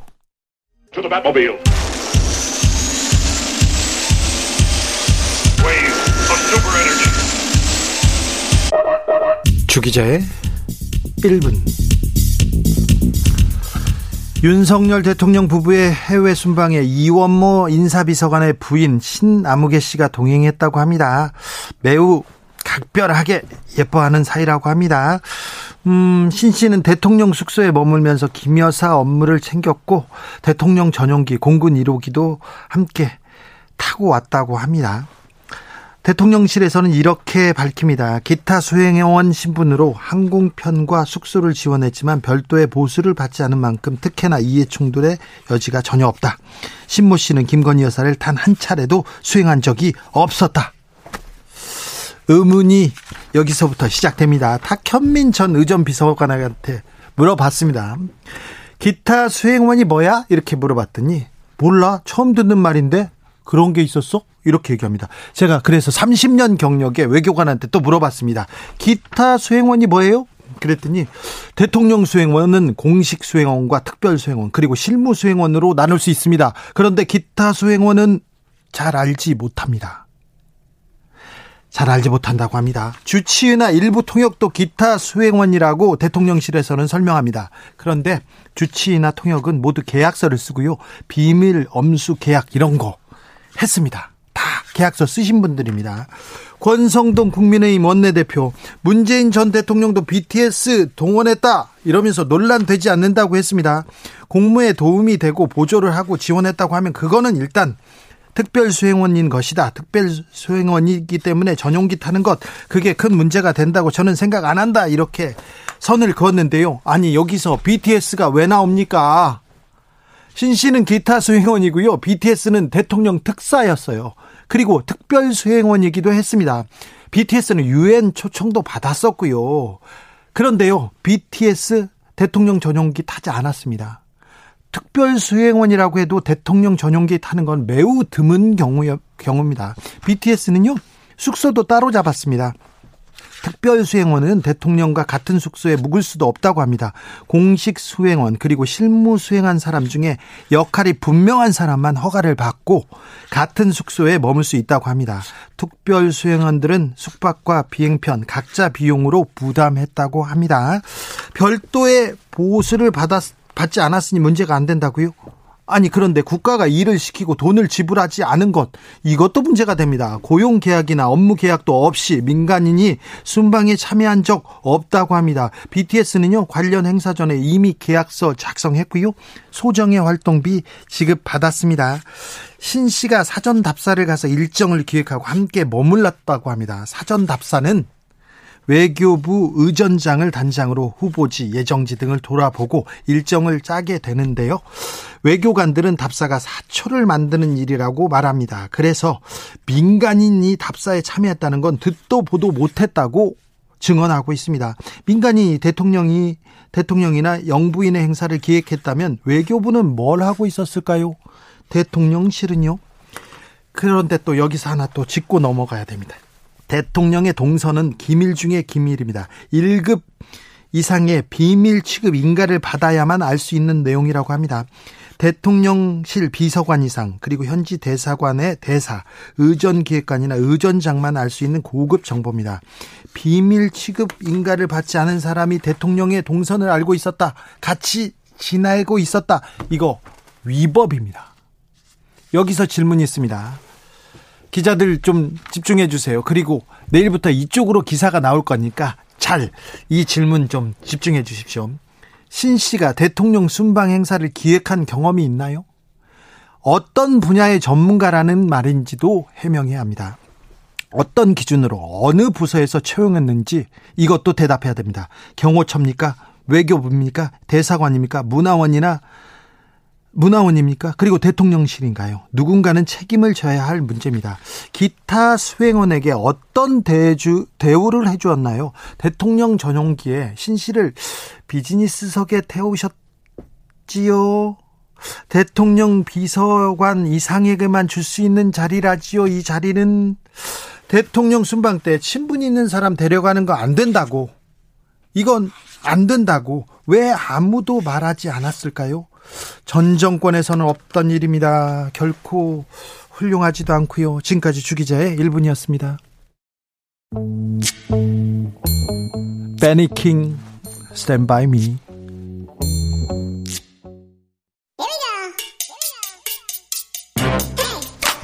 뉴스를 향한 진지한 고민 기자들의 수다 라이브 기자실을 찾은 오늘의 기자는 KBS 김수현 기자입니다. 어서 오세요. 안녕하세요. 잘 지내셨고요? 네, 잘 지냈습니다. 장마철인데. 그쵸. 네. 장마철이죠. 장마철에 취재하기 너무 힘들었어요. 맞아요. 일도 네. 많아지고요. 네. 비 맞고 네. 젖고. 네. 자, 오늘 준비한 첫 번째 뉴스부터 가볼까요? 네, 예상은 하긴 했는데 그 지난달 물가 상승률이 결국 6%를 기록했습니다. 올라도 너무 많이 올랐어요. 맞아요. 이게 24년 만에 최고치고요. IMF 이래 최고라면서요? 네. 그리고 특히 서민들이 피부로 느끼는 생활 물가가 많이 오른 게 문제입니다. 어떤 품목이 어디에서 많이 올랐습니까? 일단 기름값 많이 올랐잖아요. 오, 기름값이 막 네. 1년 전에 비해서 막 50%, 60%막 그래요. 맞아요. 경유 가격이 1년 전보다 한 50% 넘게 상승을 했고요. 예. 휘발유도 한 30% 넘게 늘었습니다. 요즘 보면 거의 리터당 2,100원 그 정도 수준이죠. 2,100원이면 좀 싼 곳이랍니다. 아. 막 2,400원, 500원 이런 데도 있더라고요. 맞아요. 넣을 때가 진짜 없을 정도죠. 그리고 여기에 재료값 상승했으니까 외식 물가도 크게 올랐습니다. 네. 이렇게 뭐 기름값이나 외식 물가 이런 식으로 좀 생활에 밀접한 물가들이 상승률의 한 80% 정도를 차지하는 거니까 굉장히 많이 차지를 하고 있죠. 기름값 오르고요. 네. 또 식용유값 오르고요. 막 이런 거 오르잖아요. 10% 20% 오르잖아요. 근데 맞아요. 거기에서는 100원, 200원 오르는데 음. 우리 식탁에서는 우리가 사 먹을 때는 1,000원, 2,000원 막 5,000원씩 올라오니까 아유 이거 부담됩니다. 근데요. 이렇게 되면 서민들만 계속 어려워집니다. 그렇죠. 특히나 이제 저소득층 같은 경우에는 불필요한 소비 자체가 좀 적잖아요. 네. 그래서 뭐 먹고 그리고 집 이런 비용의 거의 소득의 절반 이상을 쓰고 있는 상태라서 이거 여기는 줄일 데가 없어요. 그렇죠. 씀씀이를 아무리 줄이려고 해도 먹거리나 뭐 기름값 오르면 사실 방법이 없잖아요. 그런데 한국은행은 당분간 높은 물가 오름세가 이어갈 것이라고 내다보고 있어서 아직 앞으로도 네. 더 어렵다면서요? 네, 아직 이게 정점이 아니다 라는 네, 신호를 보내고 있습니다. 고통스러운데 그럴 때 이럴 때 정부가 대책을 딱 내놔야 될 거 아닙니까? 대통령이 어떤 얘기를 하고 뭐 하고 있어요? 그래서 정부도 긴급 대책을 내놓기는 했습니다. 내놓기는 했어요? 네. 그래서 지난주부터 기초생활 수급자분들한테 긴급 생활 지원금이라는 걸 주고는 있는데 이게 좀 턱없이 부족하다는 게 현장 반응이거든요. 뭐 1인 가구에 한 달에 한 6만 원꼴 정도라는 얘기가 있고요. 그리고 이게 일회성 지원에 그친다는 점도 문제가 됩니다. 그리고 이제 물가는 오르는데 생계 급여는 변화가 없다는 점도 문제로 꼽히는 게 아, 그렇죠. 네. 급여는 안 올라요. 네. 이 이유가 이 생계급여 자체가 물가가 아닌 가구 소득을 따져서 주는 건데요. 이게 물가가 오른다고 해서 소득이 같이 오르는 건 아니잖아요. 그러니까 사실상 받게 되는 금액은 줄어드는 효과가 나타나고 있습니다. 그렇죠. 월급이 안 오른데 물가는 오르고 월급은 안 오릅니다. 그러면은 적게 받는 거죠. 그렇죠. 사실 뭐 예를 들어서 월급이 뭐 300만 원인 분 같은 경우에 물가가 그냥 5% 오른다고 하면 월급이 그냥 285만 원으로 줄어드는 효과라고 보면 되는 거니까 네. 굉장히 좀 어려운 상황이라고 볼 수가 있습니다. 아유, 그 말을 들으니까 진짜 억울한데요, 지금. 그렇죠. 여기에 이제 유류세도 정부가 줄여주겠다고 해서 이제 법적으로 최대폭까지 낮춰줬습니다. 이번 달에. 네. 그런데 체감 별로 못하시잖아요. 네. 국제유가는 사실 경기 침체 공포 때문에 최근에 많이 떨어지고는 있어요. 그런데 이미 뭐 주유소들은 비쌀 때 사놓은 기름들 다 팔리기 전까지는 내노, 내리기가 좀 어렵다는 입장들이어서 중간에 있는 사람들은 네. 네. 중간에 유류세가 내렸는데 아, 안 내려요. 아, 우리 예전에 사는 거야. 그렇게 얘기하고. 그러니까 소비자만, 서민들만 계속해서 이렇게 어려워지는 거죠. 이런 부분 조금 빨리 대처할 수 있도록 정부가 눈을 좀, 좀 불, 불아리면 잘할 텐데, 잘 내릴 텐데. 아, 좀 안타깝습니다. 정부가 안 보여요. 정부가 대책이요. 다음 뉴스로 가보겠습니다. 네, 지난주에 건보료 개편안이 발표가 됐습니다. 이거 또 오르는 거 아니야, 또? 네, 그래서 가입자별로 이제 부담할 보험료들이 좀 달라지게 됐는데요. 달라지게 되는 게 아니라 오르는 거잖아요. 이게 좀 따져보면 사실 지역 가입자분들은 보험료가 부담이 줄어드는 측면이 있고요. 아, 그래요? 네, 보험료를 안 내고 있던 피부양자의 일부는 안 내던 보험료를 내야 된다. 이렇게 좀 요약을 해볼 수가 있습니다. 네. 이제 가장 변화가 큰 게 지역 가입자 분들인데 아마 9월부터 지역 가입자 한 561만 세대의 보험료가 평균 3만 6천 원 정도씩 줄어들 걸로 보입니다. 지역 가입자라면 저 자영업자나 맞아요. 뭐 그런 분들이죠? 네, 직장에 소속되지 않으신 네. 분들인데 이분들 같은 경우에는 원래 소득뿐만 아니라 뭐 재산이나 자동차에도 건보료를 부과를 했는데 이, 이 방식에 대해서 문제 제기가 계속 되어 왔거든요. 그래서 이런 재산이나 자동차에 붙는 보험료를 좀 줄여 주겠다는 겁니다. 그래서 지역가입자의 기본 재산 공제액을 과표로는 5천만 원, 이게 시가로 따지면 한 1억 2천만 원 정도까지인데 여기까지는 공제를 해주겠다는 거고요. 그리고 4천만 원이 안 되는 자동차에 대해서는 건보료 부과하지 않기로 했습니다. 네. 이게 소득이 낮은 분들에 대해서는 부담을 좀 덜어주겠다는 취지입니다. 네. 좀 달라지는 것도 있나요? 네, 그런데 원래 건보료 하나도 안 내고 있었던 피부양자들의 자격 요건은 강화가 됩니다. 어, 까다로워지는군요. 네, 원래는 연소득 3,400만 원이 넘으면 안 내도 됐었는데 이제는 2천만 원으로 기준을 잡아서요. 2천만 원이 넘게 되면 지역 가입자로 전환이 돼서 이 건보료를 내야 되거든요. 그래서 예를 들어서 공무원 연금 같은 소득이 있는 피부양자 분들은 월 평균 14만 9천 원 정도의 보험료를 내야 되게 됩니다. 직장 가입자분들은 사실 건보료 부담에 크게 변화는 없어요. 그런데 이제 급여 위의 소득, 예를 들어서 뭐 임대 수입 같은 거라든가 주식 배당금 이런 것들이 연 2천만 원을 넘게 되면 건보료가 한 5만 천 원 정도 오를 수도 있을 것으로 보입니다. 네. 주식 배당금이나 돈이 소득이 생기면요. 그런 사람들은 올해는 별로 없을 거예요. 다음 뉴스로 가볼까요? 네, 윤석열 정부가 어제 에너지 정책을 발표했는데요. 네. 탈원전 정책 대체하겠다 공식 발표했고요. 멈춰있던 원전 건설도 재개하기로 했습니다. 하, 탈원전, 네, 원전 건설. 네. 또 어떤 내용이 담겨 있습니까? 네, 이걸 좀 구체적으로 보면 원자력 발전 비중을 2030년까지 30% 이상으로 높이겠다는 얘기거든요. 지금 어느 정도죠? 지금이 원래 이제 그 문재인 정부 시절에는 계속 낮춰서 네. 최저 23% 정도까지 낮춰졌었어요. 네. 그런데 이걸 다시 늘리겠다는 얘기고요. 그리고 이제 신한울 3, 4호기 건설이 멈춰 있었는데 이것도 재개하기로 했습니다. 그리고 원전 뭐 10기 정도를 수출하겠다 이런 계획도 발표를 했고요. 계획이고 희망이죠. 네. 다만 이 원래 비중을 30%까지 높이겠다고 했던 재생에너지 재생 네, 이 발전 비중 목표는 구체적으로 밝히진 않았는데 다시 정립하겠다 이렇게 얘기했습니다. 전 세계에서 태양광 풍력중 재생에너지로 가고 있는데 우리는 원전으로 가겠다 이렇게 발표합니다. 왜 원전 원전 이렇게 부르짖는 이유가 뭡니까? 이유는 있습니다. 먼저 첫 번째는 원전의 탄소 배출량이 적다는 건데요. 사실 전력당 탄소 배출량이 거의 없어서 뭐 재생에너지보다 적다는 분석도 있습니다. 그리고 두 번째는 당장은 이 신재생 에너지 비중만 늘릴 경우에는 원자력이 없으면 뭐 전기요금 같은 게 급격히 오를 수 있다. 에너지 수급 문제가 있다. 이런 얘기도 있고요. 그리고 또 하나가 유럽연합 사례를 들고 있는데 EU 집행부가 이 원자력을 친환경 에너지로 포함하겠다는 안을 냈고 오늘 EU 의회가 이제 조금 뒤인 한 7시에서 8시쯤에 표결을 할 예정이거든요. 이런 사례를 참고를 했다. 이런 게 지금 정부의 입장입니다. 2012년 원, 후쿠시마 원전 사태가 있었습니다. 그래서 전 세계가 탈원전으로 원전이 위험하다. 원전 말고 재생에너지로 가겠다 이런 그 정책을 표방했는데 약간 원전에 대해서 시각이 바뀌는 것도 같습니다. 그런데 객관적으로 봤을 때 이게 타당합니까? 어찌 보십니까?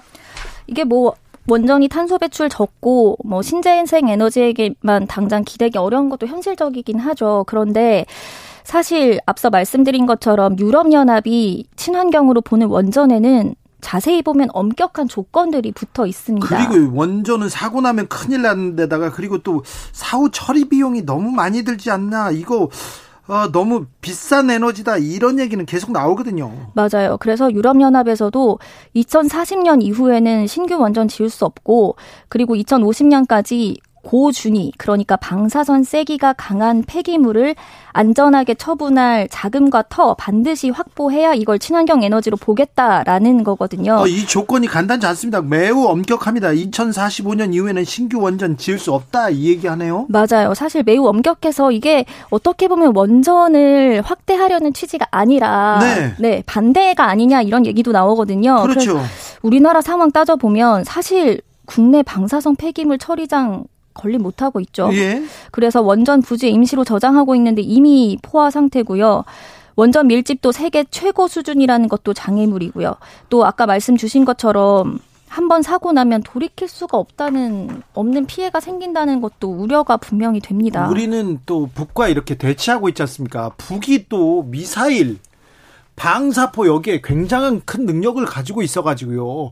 그래서 원전이 고스란히 위험에 노출되는 거 아니냐 이 생각은 계속 됩니다. 그런데 아무튼 어, 탈원전 탈원전 왜 탈원전이라고 얘기했는데 얘기했는데 문재인 정부가 탈원전이라고 볼 수도 없었어요. 감원전이라고 해야 되나요?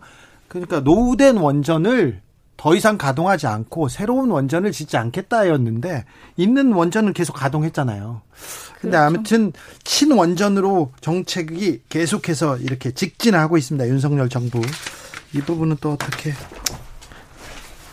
어떻게 될지 우려가 크다는 것도 조금 알아주셨으면 좋겠습니다. 2178님께서 동네 마트에서요. 9,900원짜리 피자, 치즈 살까 말까 살까 말까 몇 날을 망설이다 오늘 사려 했더니 1,900원이 돼 있습니다. 그냥 왔어요. 얘기했네. 아이고, 사셨어야죠. 며칠 있다 가면 11,900원 될 수도 있습니다. 내일은 꼭 사오십시오. 네. 기자들의 수다 KBS 김수현 기자 함께 했습니다. 감사합니다. 감사합니다. 나비처럼 날아 벌처럼 쏜다. 주진우 라이브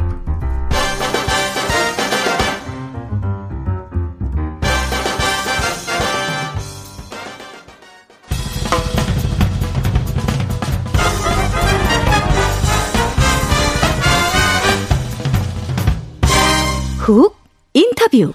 모두를 위한 모두를 향한 모두의 궁금증 훅 인터뷰.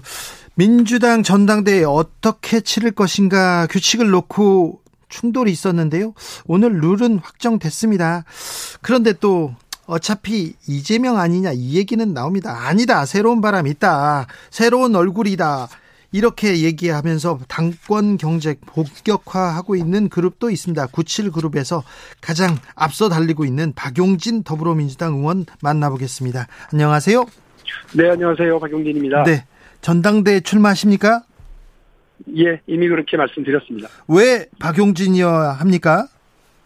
국민들께서 민주당 이내 좀 달라져라 이전하고 다르게 해야 된다라고 말씀을 하고 계시죠. 네. 어, 국민들과 당원들의 그런 요구에 그동안 다르게 생각하고 다르게 이야기하고 다르게 행동해왔었던 박용진 어, 국민들이 민주당의 가장 큰 문제 중의 하나라고 공이 지적하고 계시는 개파 정치와 악성 팬덤들로부터 어, 무릎 꿇지 않고 그, 그리고 물러서지 않았었던 박용진이 민주당의 변화, 혁신의 깃발을 들 적임자라고 생각합니다. 네.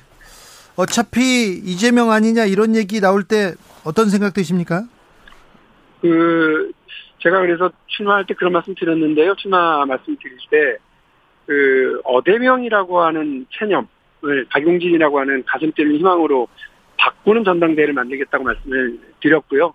지금 이제 여론조사에서 그런 조짐이 이제 시작이 된 거라고 봅니다. 개파도 없고 뭐 특별한 지지 조직도 없는 박용진이지만 그동안 할만하고 할 일 해왔던 정치인에 대한 국민적 지지가 모이고 있고요.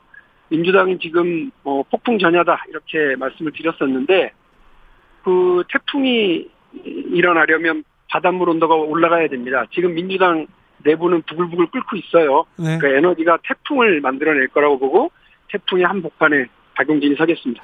왜 이재명은 안 됩니까? 이재명 의원이 안 된다고 뭐 제가 따로 말씀드리진 않았습니다. 다만 네. 이재명 의원이 본인이 왜 민주당의 혁신의 주체인지 그리고 변화의 중심인지 이거 말씀하셔야 된다고 생각합니다. 지난 대통령 선거와 지방 선거에서의 어, 실패, 패배 이런 부분들에 대해서 본인 스스로도 책임이 있다고 말씀하신다면 네. 그러면 왜 패배했고 또 어떻게 하면 그런 패배를 거듭하지 않을지 민주당의 국민들이 어떤 면에서 실망하고 계신지를 대답을 잘 준비하셔야 됩니다. 그래야 박용진하고 혁신을 두고 경쟁하고 변화를 두고 어, 계획을 놓고서 변화의 계획을 놓고서 또 논쟁을 하실 수 있을 거라고 생각합니다. 네. 제일 중요한 건 음. 어, 이, 그 이재명의 민주당과 민주당의 박용진 이것이 어떻게 다른지 이번 어, 전당대회를 통해서 확실하게 보여드릴 좋은 기회가 열리기를 기대합니다. 어떻게 다릅니까? 박용진이 이재명보다 나은 게 뭡니까? 지금 국민들께서 어, 새로운 정치 혁신의 이야기를 얘기하시는데요. 무엇보다도 어, 우리 국민들에게 어, 국민들 보실 때는 어, 유치원 3법 그리고 어, 뭐 재벌 개혁 어, 또 현대자동차 리콜 문제 이런 공정시장과 공정한 룰을 지켜나가기 위해서 노력했었던 그런 의정활동에서의 성과가 있는 박용진.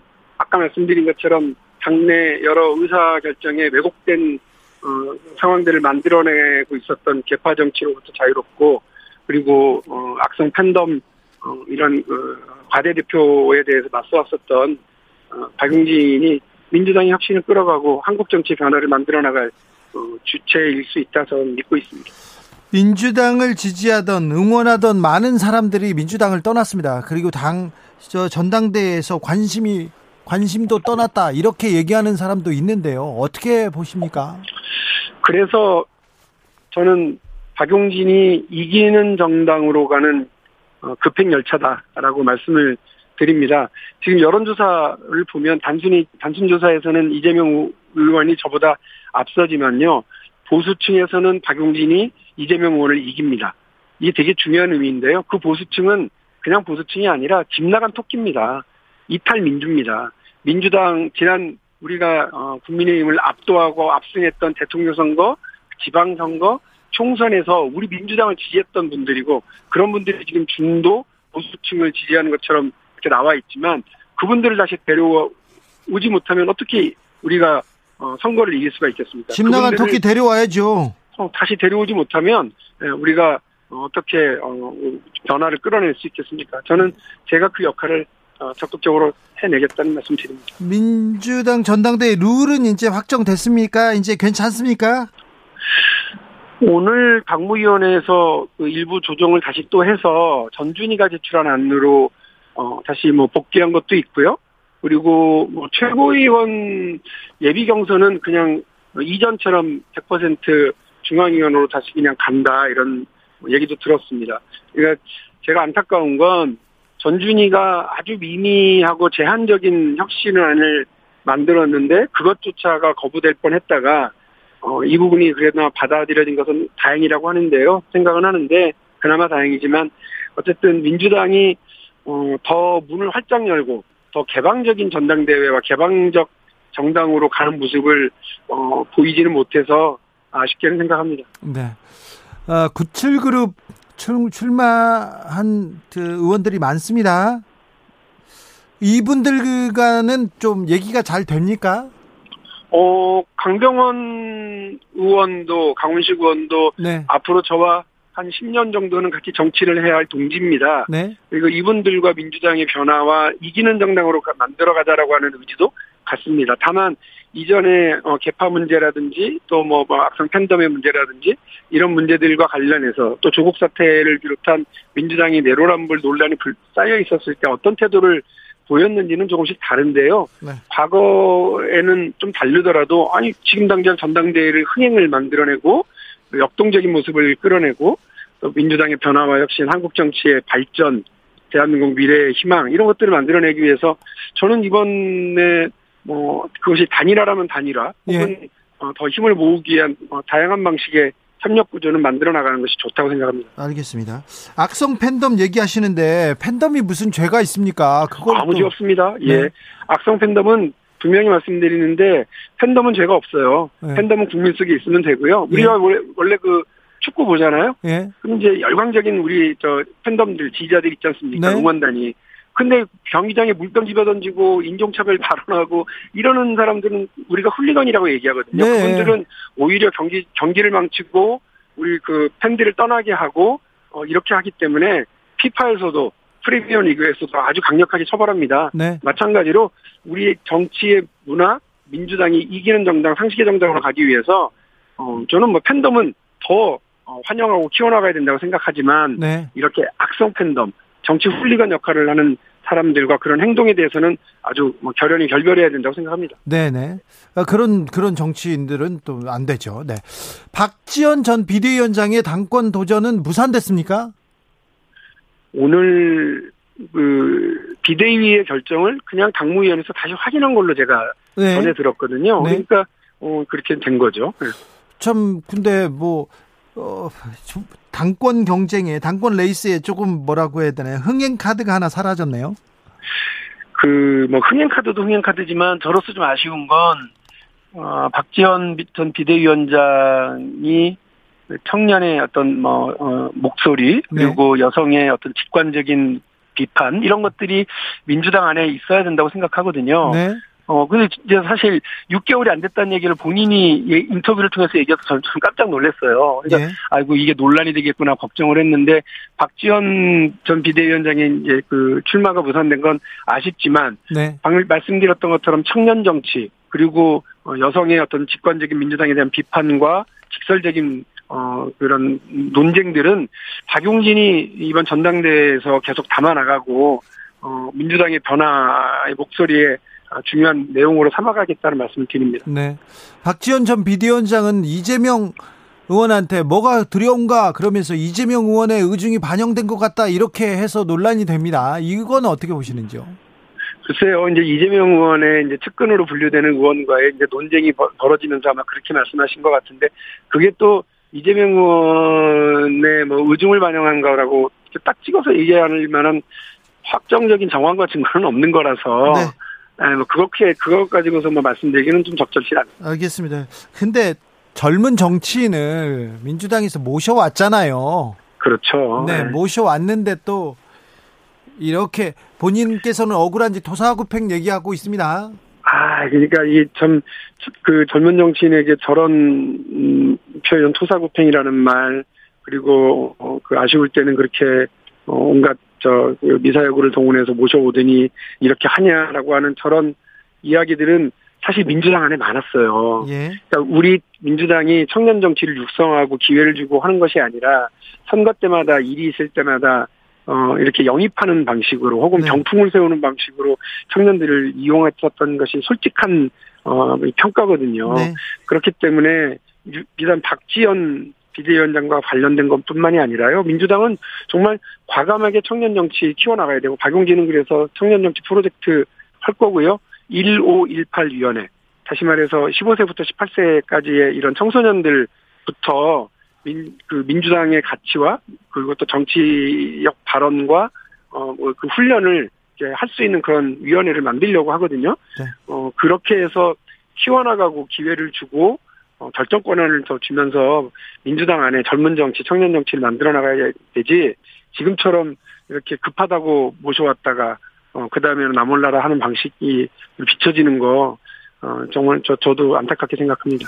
국민의당은 이준석 대표 윤리위 해부 뭐 이런 문제로 정신이 없, 없어 보입니다. 이럴 때 민주당이 민생을 위해서 국민을 위해서 뭔가를 좀 해야 되는데 여기도 네. 뭐룰 가지고 지금 뭐 다퉜고요. 그 다음에 뭐 비전 보이지 않습니다. 국민의힘에서 지금 그 논란입니다. 그 국민의힘의 논란은 사실은 뭐 더 심각한다고 지적하지 않을 수 없는 게 저희는 이 룰 문제든 뭐든 이게 전당대회를 하면서 예. 지난 두 번, 두 번, 세 번의 연이은 패배에 대해서 어떻게 평가할 건지 그리고 이거를 어떻게 하나로 묶어나갈 건지 어떻게 혁신할 건지를 놓고 서로 삿바싸움을 하는 과정인 거거든요. 예. 그런데 저기는 국민들한테 우리가 이렇게 하겠습니다, 저렇게 하겠습니다. 그래서 뭐 아뭐그 그 쇼츠 이렇게 그 어, 어 만들었었죠. 공약도 내세우고 막 이렇게 해놓고선 병사 월급 200만 원도 어디론가 가버렸고 여가부 폐지한다는 얘기도 은근슬쩍 저렇게 넘어가 버렸죠. 그다음에 온갖 공약과 어, 약속은 다 지금 뒤집어버리고 전, 그 인사에서의 독주와 오만 그리고 외교 안보에서의 불안함 이런 경제적인 무능 이런 것들 지금 다 보여주고 있는 거거든요. 거기에 여당이 여당 대표의 이 성상납 의혹을 둘러싼 논란으로 허구한 날 이러는 건 정말 심각한 문제죠. 네. 말씀하신 것처럼 이것도 여당의 이런 실, 실수와 실책을 제대로 못 받아먹냐 민주당 그거 인정하고요. 그래서 이번 전당대회에서 어, 민주당이 어, 그 혁신하고 변화되는 모습 달라진 민주당 이기는 민주당으로 어, 바꿔서 어, 이런 음, 그, 우리 국민들께서 민주당에 대한 더 기대와 신뢰를 보내실 수 있도록 노력하겠습니다. 알겠습니다. 잘, 잘 들었습니다. 김건희 여사 비선 논란은 어떻게 보세요? 깜짝 놀랐습니다. 네. 아니, 그 원래 그 뭐 원래 영부인도 아니다. 영부인은 그냥 한 가, 대통령의 그 가족일 뿐이다. 그래서 그냥 가족의 일원으로서만 존재할 거다라고 하더니 지금 뭐 어딜 가더라도 대통령보다 대통령 부인의 어, 이야기가 더 많아지고 어, 또 그로 인한 어떤 수행원을 중심으로 한 이런 공적 영역에까지 어, 사적인 어떤 그 인사가 개입되고 하는 것은 심각한 문제라고 봅니다. 네. 이 정도의 그 공정, 공정과 어떤 그 공무를 담당하는 문제에 대한 균형 감각조차도 갖추지 못한, 이거 저는 그 국기문란으로 나갈 수 있고, 심각한 대통령의 통치 위기까지 올 수 있다. 예. 이거 빨리 바로 잡으시라 말씀드리고 싶습니다. 알겠습니다. 조현수님께서 팬덤이 베타성을 지우지 못하면 확장하지 못합니다. 이렇게 합니다. 아까 말씀하셨는데 97그룹 얘기 잘 하고 있다고 했는데 단일화 네. 가능성 열려 있습니까? 열려 있습니다. 예. 얘기되고 있습니까? 어, 곧 한번 보자고 셋이 얘기를 했고요. 제가 날짜를 한번 같이 잡아보자고 말씀은 드렸거든요. 네. 그게 곧바로 단일화를 얘기하는 건 아니지만 네. 저희가 에너지를 모아나가겠습니다. 지금 민주당 안에 있는 바닷물은 끓고 있습니다. 태풍이 일어날 겁니다. 알겠습니다. 태풍의 그 중심에 박용진이 있다고 얘기하시는 것 같은데요. 지켜보겠습니다. 맞습니다. 네, 박용진 네. 더불어민주당 의원이었습니다. 감사합니다. 고맙습니다. 교통정보센터 다녀오겠습니다. 김한나 씨.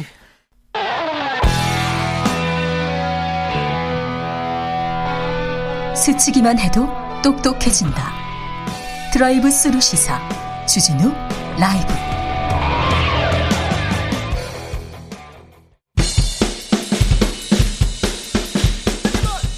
틱탁 틱탁 틱탁 현란한 입담의 환상 드리블 오늘 이 뉴스를 주목하라 이슈 티키타카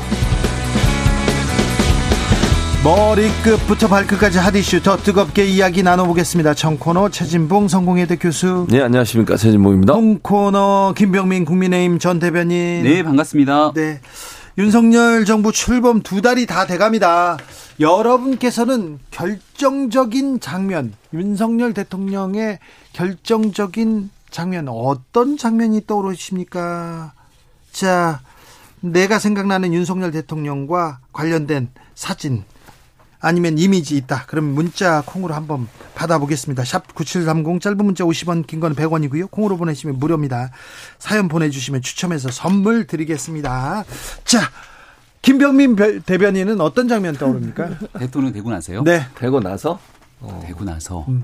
되고 나서. 되기 전부터 다 해서. 되기 전부터 다. 네. 되기 전에 가장 먼저 떠오른 사진은 어퍼컷 사진이죠. 어퍼컷 사진. 네, 네. 선거 때마다 보여줬던 어퍼컷 사진이 떠오르고 제 개인적으로는 같이 기차 타고 가다가 사진이 하나 제 뒤통수가 찍혀갖고 아, 개인적으로 그 기억이 좀 많이 나죠. 기차 타고 발 올렸던 사진 사진.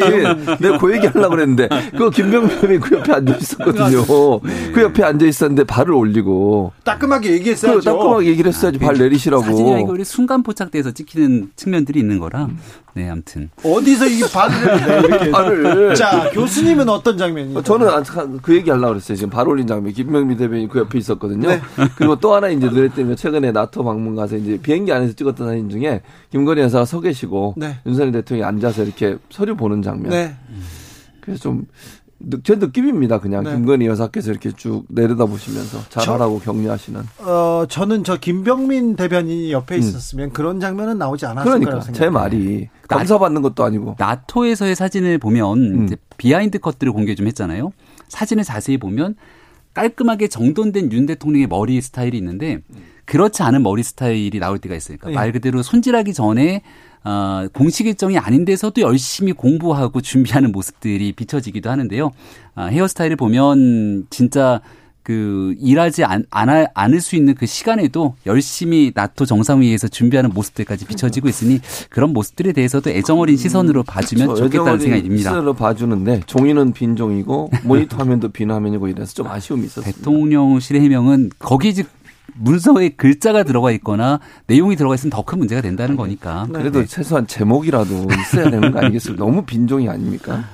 아, 김건희 여사 관련해서는 어떤 장면이 기억납니까? 아, 김건희 여사 관련해서요? 네. 다른 거보다 저는 그 기자들이 찍은 사진 이 제일 실망스러운 사진, 발찌 찍은 거예요. 아. 그런 걸 왜 찍는지 모르겠어요. 저는 그 김건희 여사 별로 안 좋아할 것 같아. 그걸 왜 찍어가지고 그걸 보도를 하는지 모르겠어요. 사진 중에. 그러니까 김건희 여사 예를 들면 공식 행보 이런 부분들이 부각되면 좋은데 뭐 장신구를 뭘 했고 뭐 목걸이도 얼마나 비싼 걸 했고 이런 걸 자꾸 찍어서 보도하는 거 정말 저는 그러니까요. 그래서 네. 이번에 나토 순방에 대한 의미 가서 음. 무슨 일을 했고 앞으로 세계가 어떻게 재편된다 그런 얘기는 안 나오고 패션 얘기만 나오지 않습니까? 이거 네. 부담스러울 것 같아요. 다녀오고 나서 나토 정상회의에 어떤 성과가 있었는지가 사실 많이 보도가 되지는 않았죠. 예, 예 그러니까 어, 원전을 비롯해서 방위 산업에 대한 세이즈 효과들도 있었다 뭐 등에 대한 여러 평가들도 있을 텐데 네. 지금 현재 대통령실에서 국민께 알리고 싶은 내용들은 참 많을 텐데 알리고 싶은 본질보다는 조금 외적인 내용들 중심으로 아마 보도가 되다 보니까 여기에 대한 답답함이 있을 겁니다. 그러니까 네. 총체적으로 이제 한 두 달 정도가 됐다고 얘기를 하고 있는데요. 어디서부터 문제가 있는 건지 좀 면밀하게 점검해야 되고 무조건적으로 우리의 의지와 의도대로 보도가 잘 안 된다 이렇게만 생각할 게 아니라 왜 그렇게 보도가 되고 있을까에 대해서도 한번 어, 면밀히 검토하고 점검하는 시간이 꼭 필요할 것 같습니다.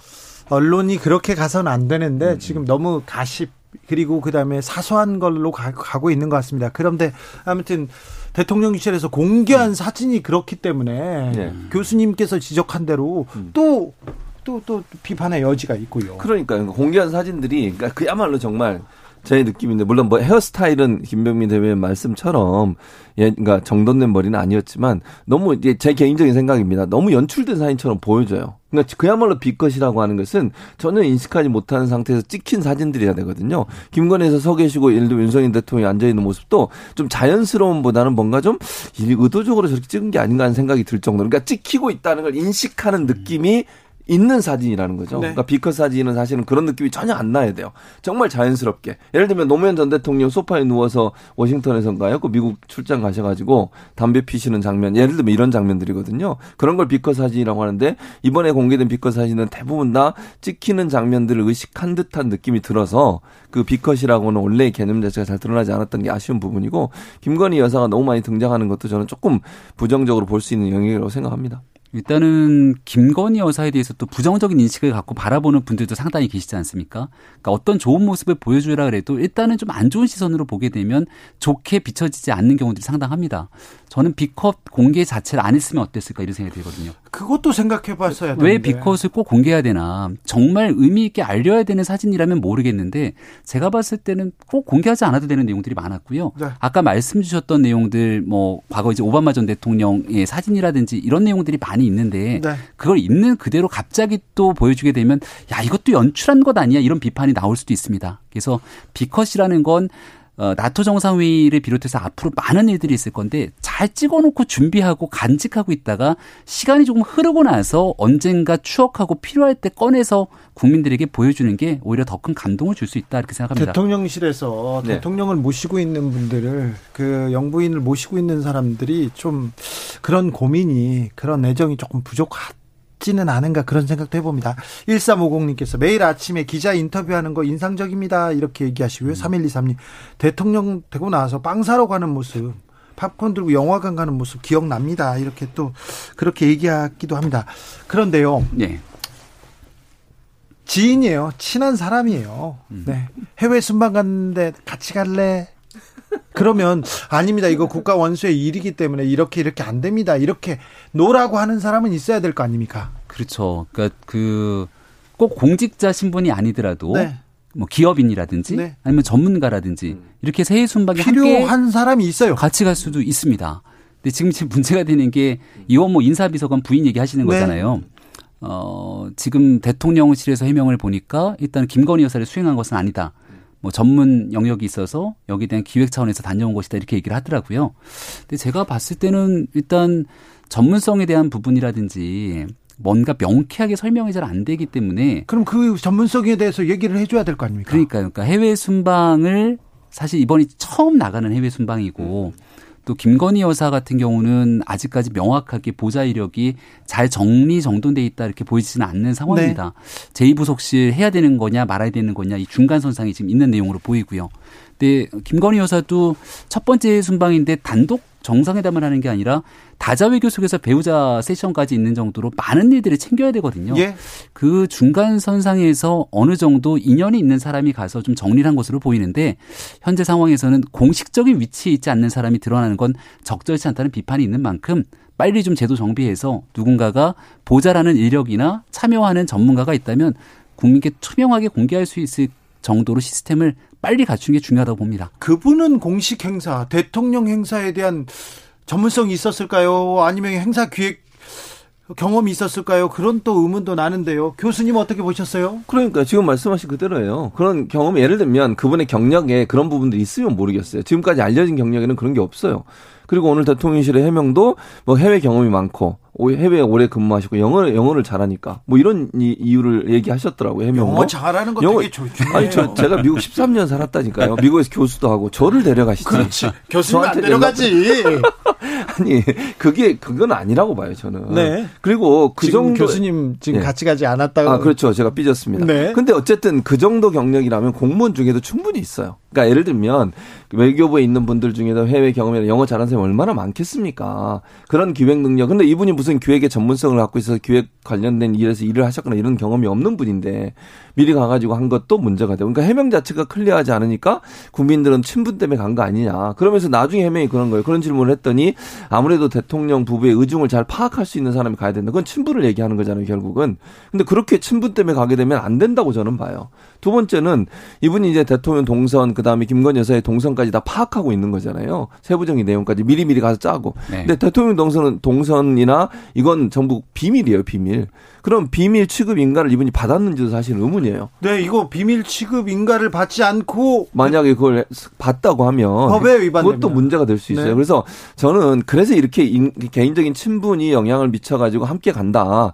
이게 뭐 본인은 편할 수 있는데 김건희 여사는 그 일반인으로서는 가능할 수 있는데 대통령 부인 또 대통령으로서는 그거는 부적절하다. 왜냐하면 공식 라인을 통해서 이걸 조 어, 뭐야 조력을 받고 공식 라인을 통해서 뭘 해야 돼요 시스템상으로. 그렇지 않으면 항상 문제가 발생 할수 없고 그걸 우리는 잘못하면 비선으로 발전할 수 있는 위험성이 있기 때문에 이런 부분에서는 좀 더 명확하게 시스템상에서 관리가 되도록 해야 된다고 봅니다. 그러니까 말씀 주신 것처럼 그러니까 대통령실에 있는 직원으로 등록이 돼 있으면 아무 문제가 없는 거잖아요. 네. 근데 이제 이원모 인사 비서관이 인사라는 과정 속에서 본인의 부인이 들어오게 되는 인사 검증이라든지 이런 내용들이 이해 충돌 또 이해 상충이 될 수도 있는 과정일 수 있는 것 같습니다. 그래서 들어오려고 했는데 중단이 됐다는 거로 저는 보도를 봤거든요.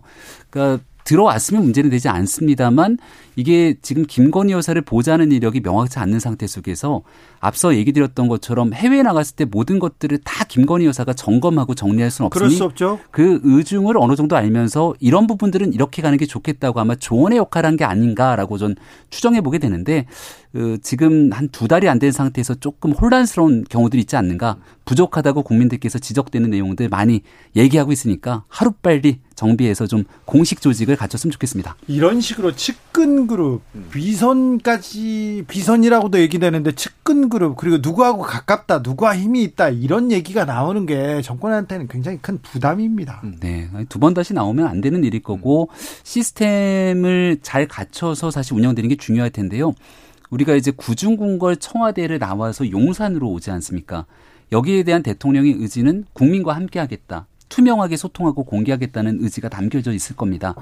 그래서 국민들이 보시기엔 더 큰 기대감을 갖고 볼 텐데 여기서 지금 보이고 있는 것처럼 자칫 어, 객관적이거나 상식적이지 않을 것처럼 비춰지는 뉴스들이 나오게 되면 더 실망감이 커지게 되거든요. 네. 네. 그런 기대감을 갖추기 위한 노력들을 그렇죠. 해나가야죠. 그러니까 이제 그런 부분들이 한두 번으로 끝났으면 되는데 문제가 발생했는데도 해결이 안 되고 있는 모습처럼 보여요. 예를 네. 들면 네. 양산 어, 그 노무현 전 대통령 그 참배 갔을 때도 네. 그때도 마찬가지예요. 그때도 지인을 함께 데리고 갔잖아요. 그래서 논란이 한 번 됐었고 본인과 관련된 사진을 김건희 여사 말씀을 드리는 겁니다. 사진들이 공식 루트가 아닌 다른 루트를 통해서 공개가 되거나 팬클럽 기업환에 먼저 공개가 되거나 이런 문제들 경찰견과 경찰견과 사진 찍은 문제도 그렇고 또 이번에도 이제 이런 문제가 발생하고 이러니까 또 그 본인이 함께 코모나 컨텐츠 일했던 분들을 이제 본인 업무 보좌하는 쪽으로 채용하는 문제나 이런 문제들이 계속 국민들이 볼 때는 아, 이런 이런 방식으로 하면 안 되는데라고 계속 의문을 제기하고 있는 거예요. 그러면 그 부분을 바로잡으려는 노력을 해야 한다고 저는 보거든요.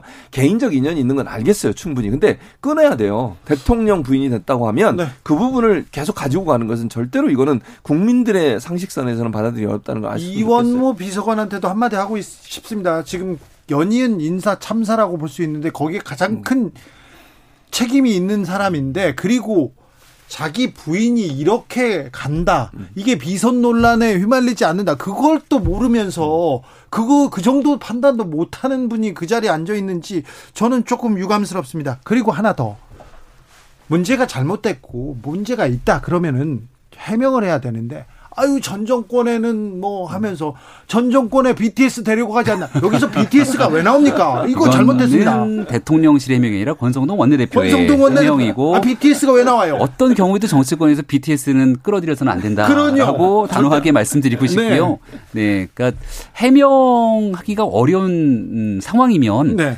그냥 그 침묵을 지키는 것도 저는 하나의 방법이라고 생각하는데 지난날을 생각해 보면 해명을 하려고 하다 그 해명이 오히려 더 큰 구설수가 돼서 논란이 커졌던 적이 많지 않습니까? 특히 선거 기간에 저희 쪽에 그런 일들이 많았는데요.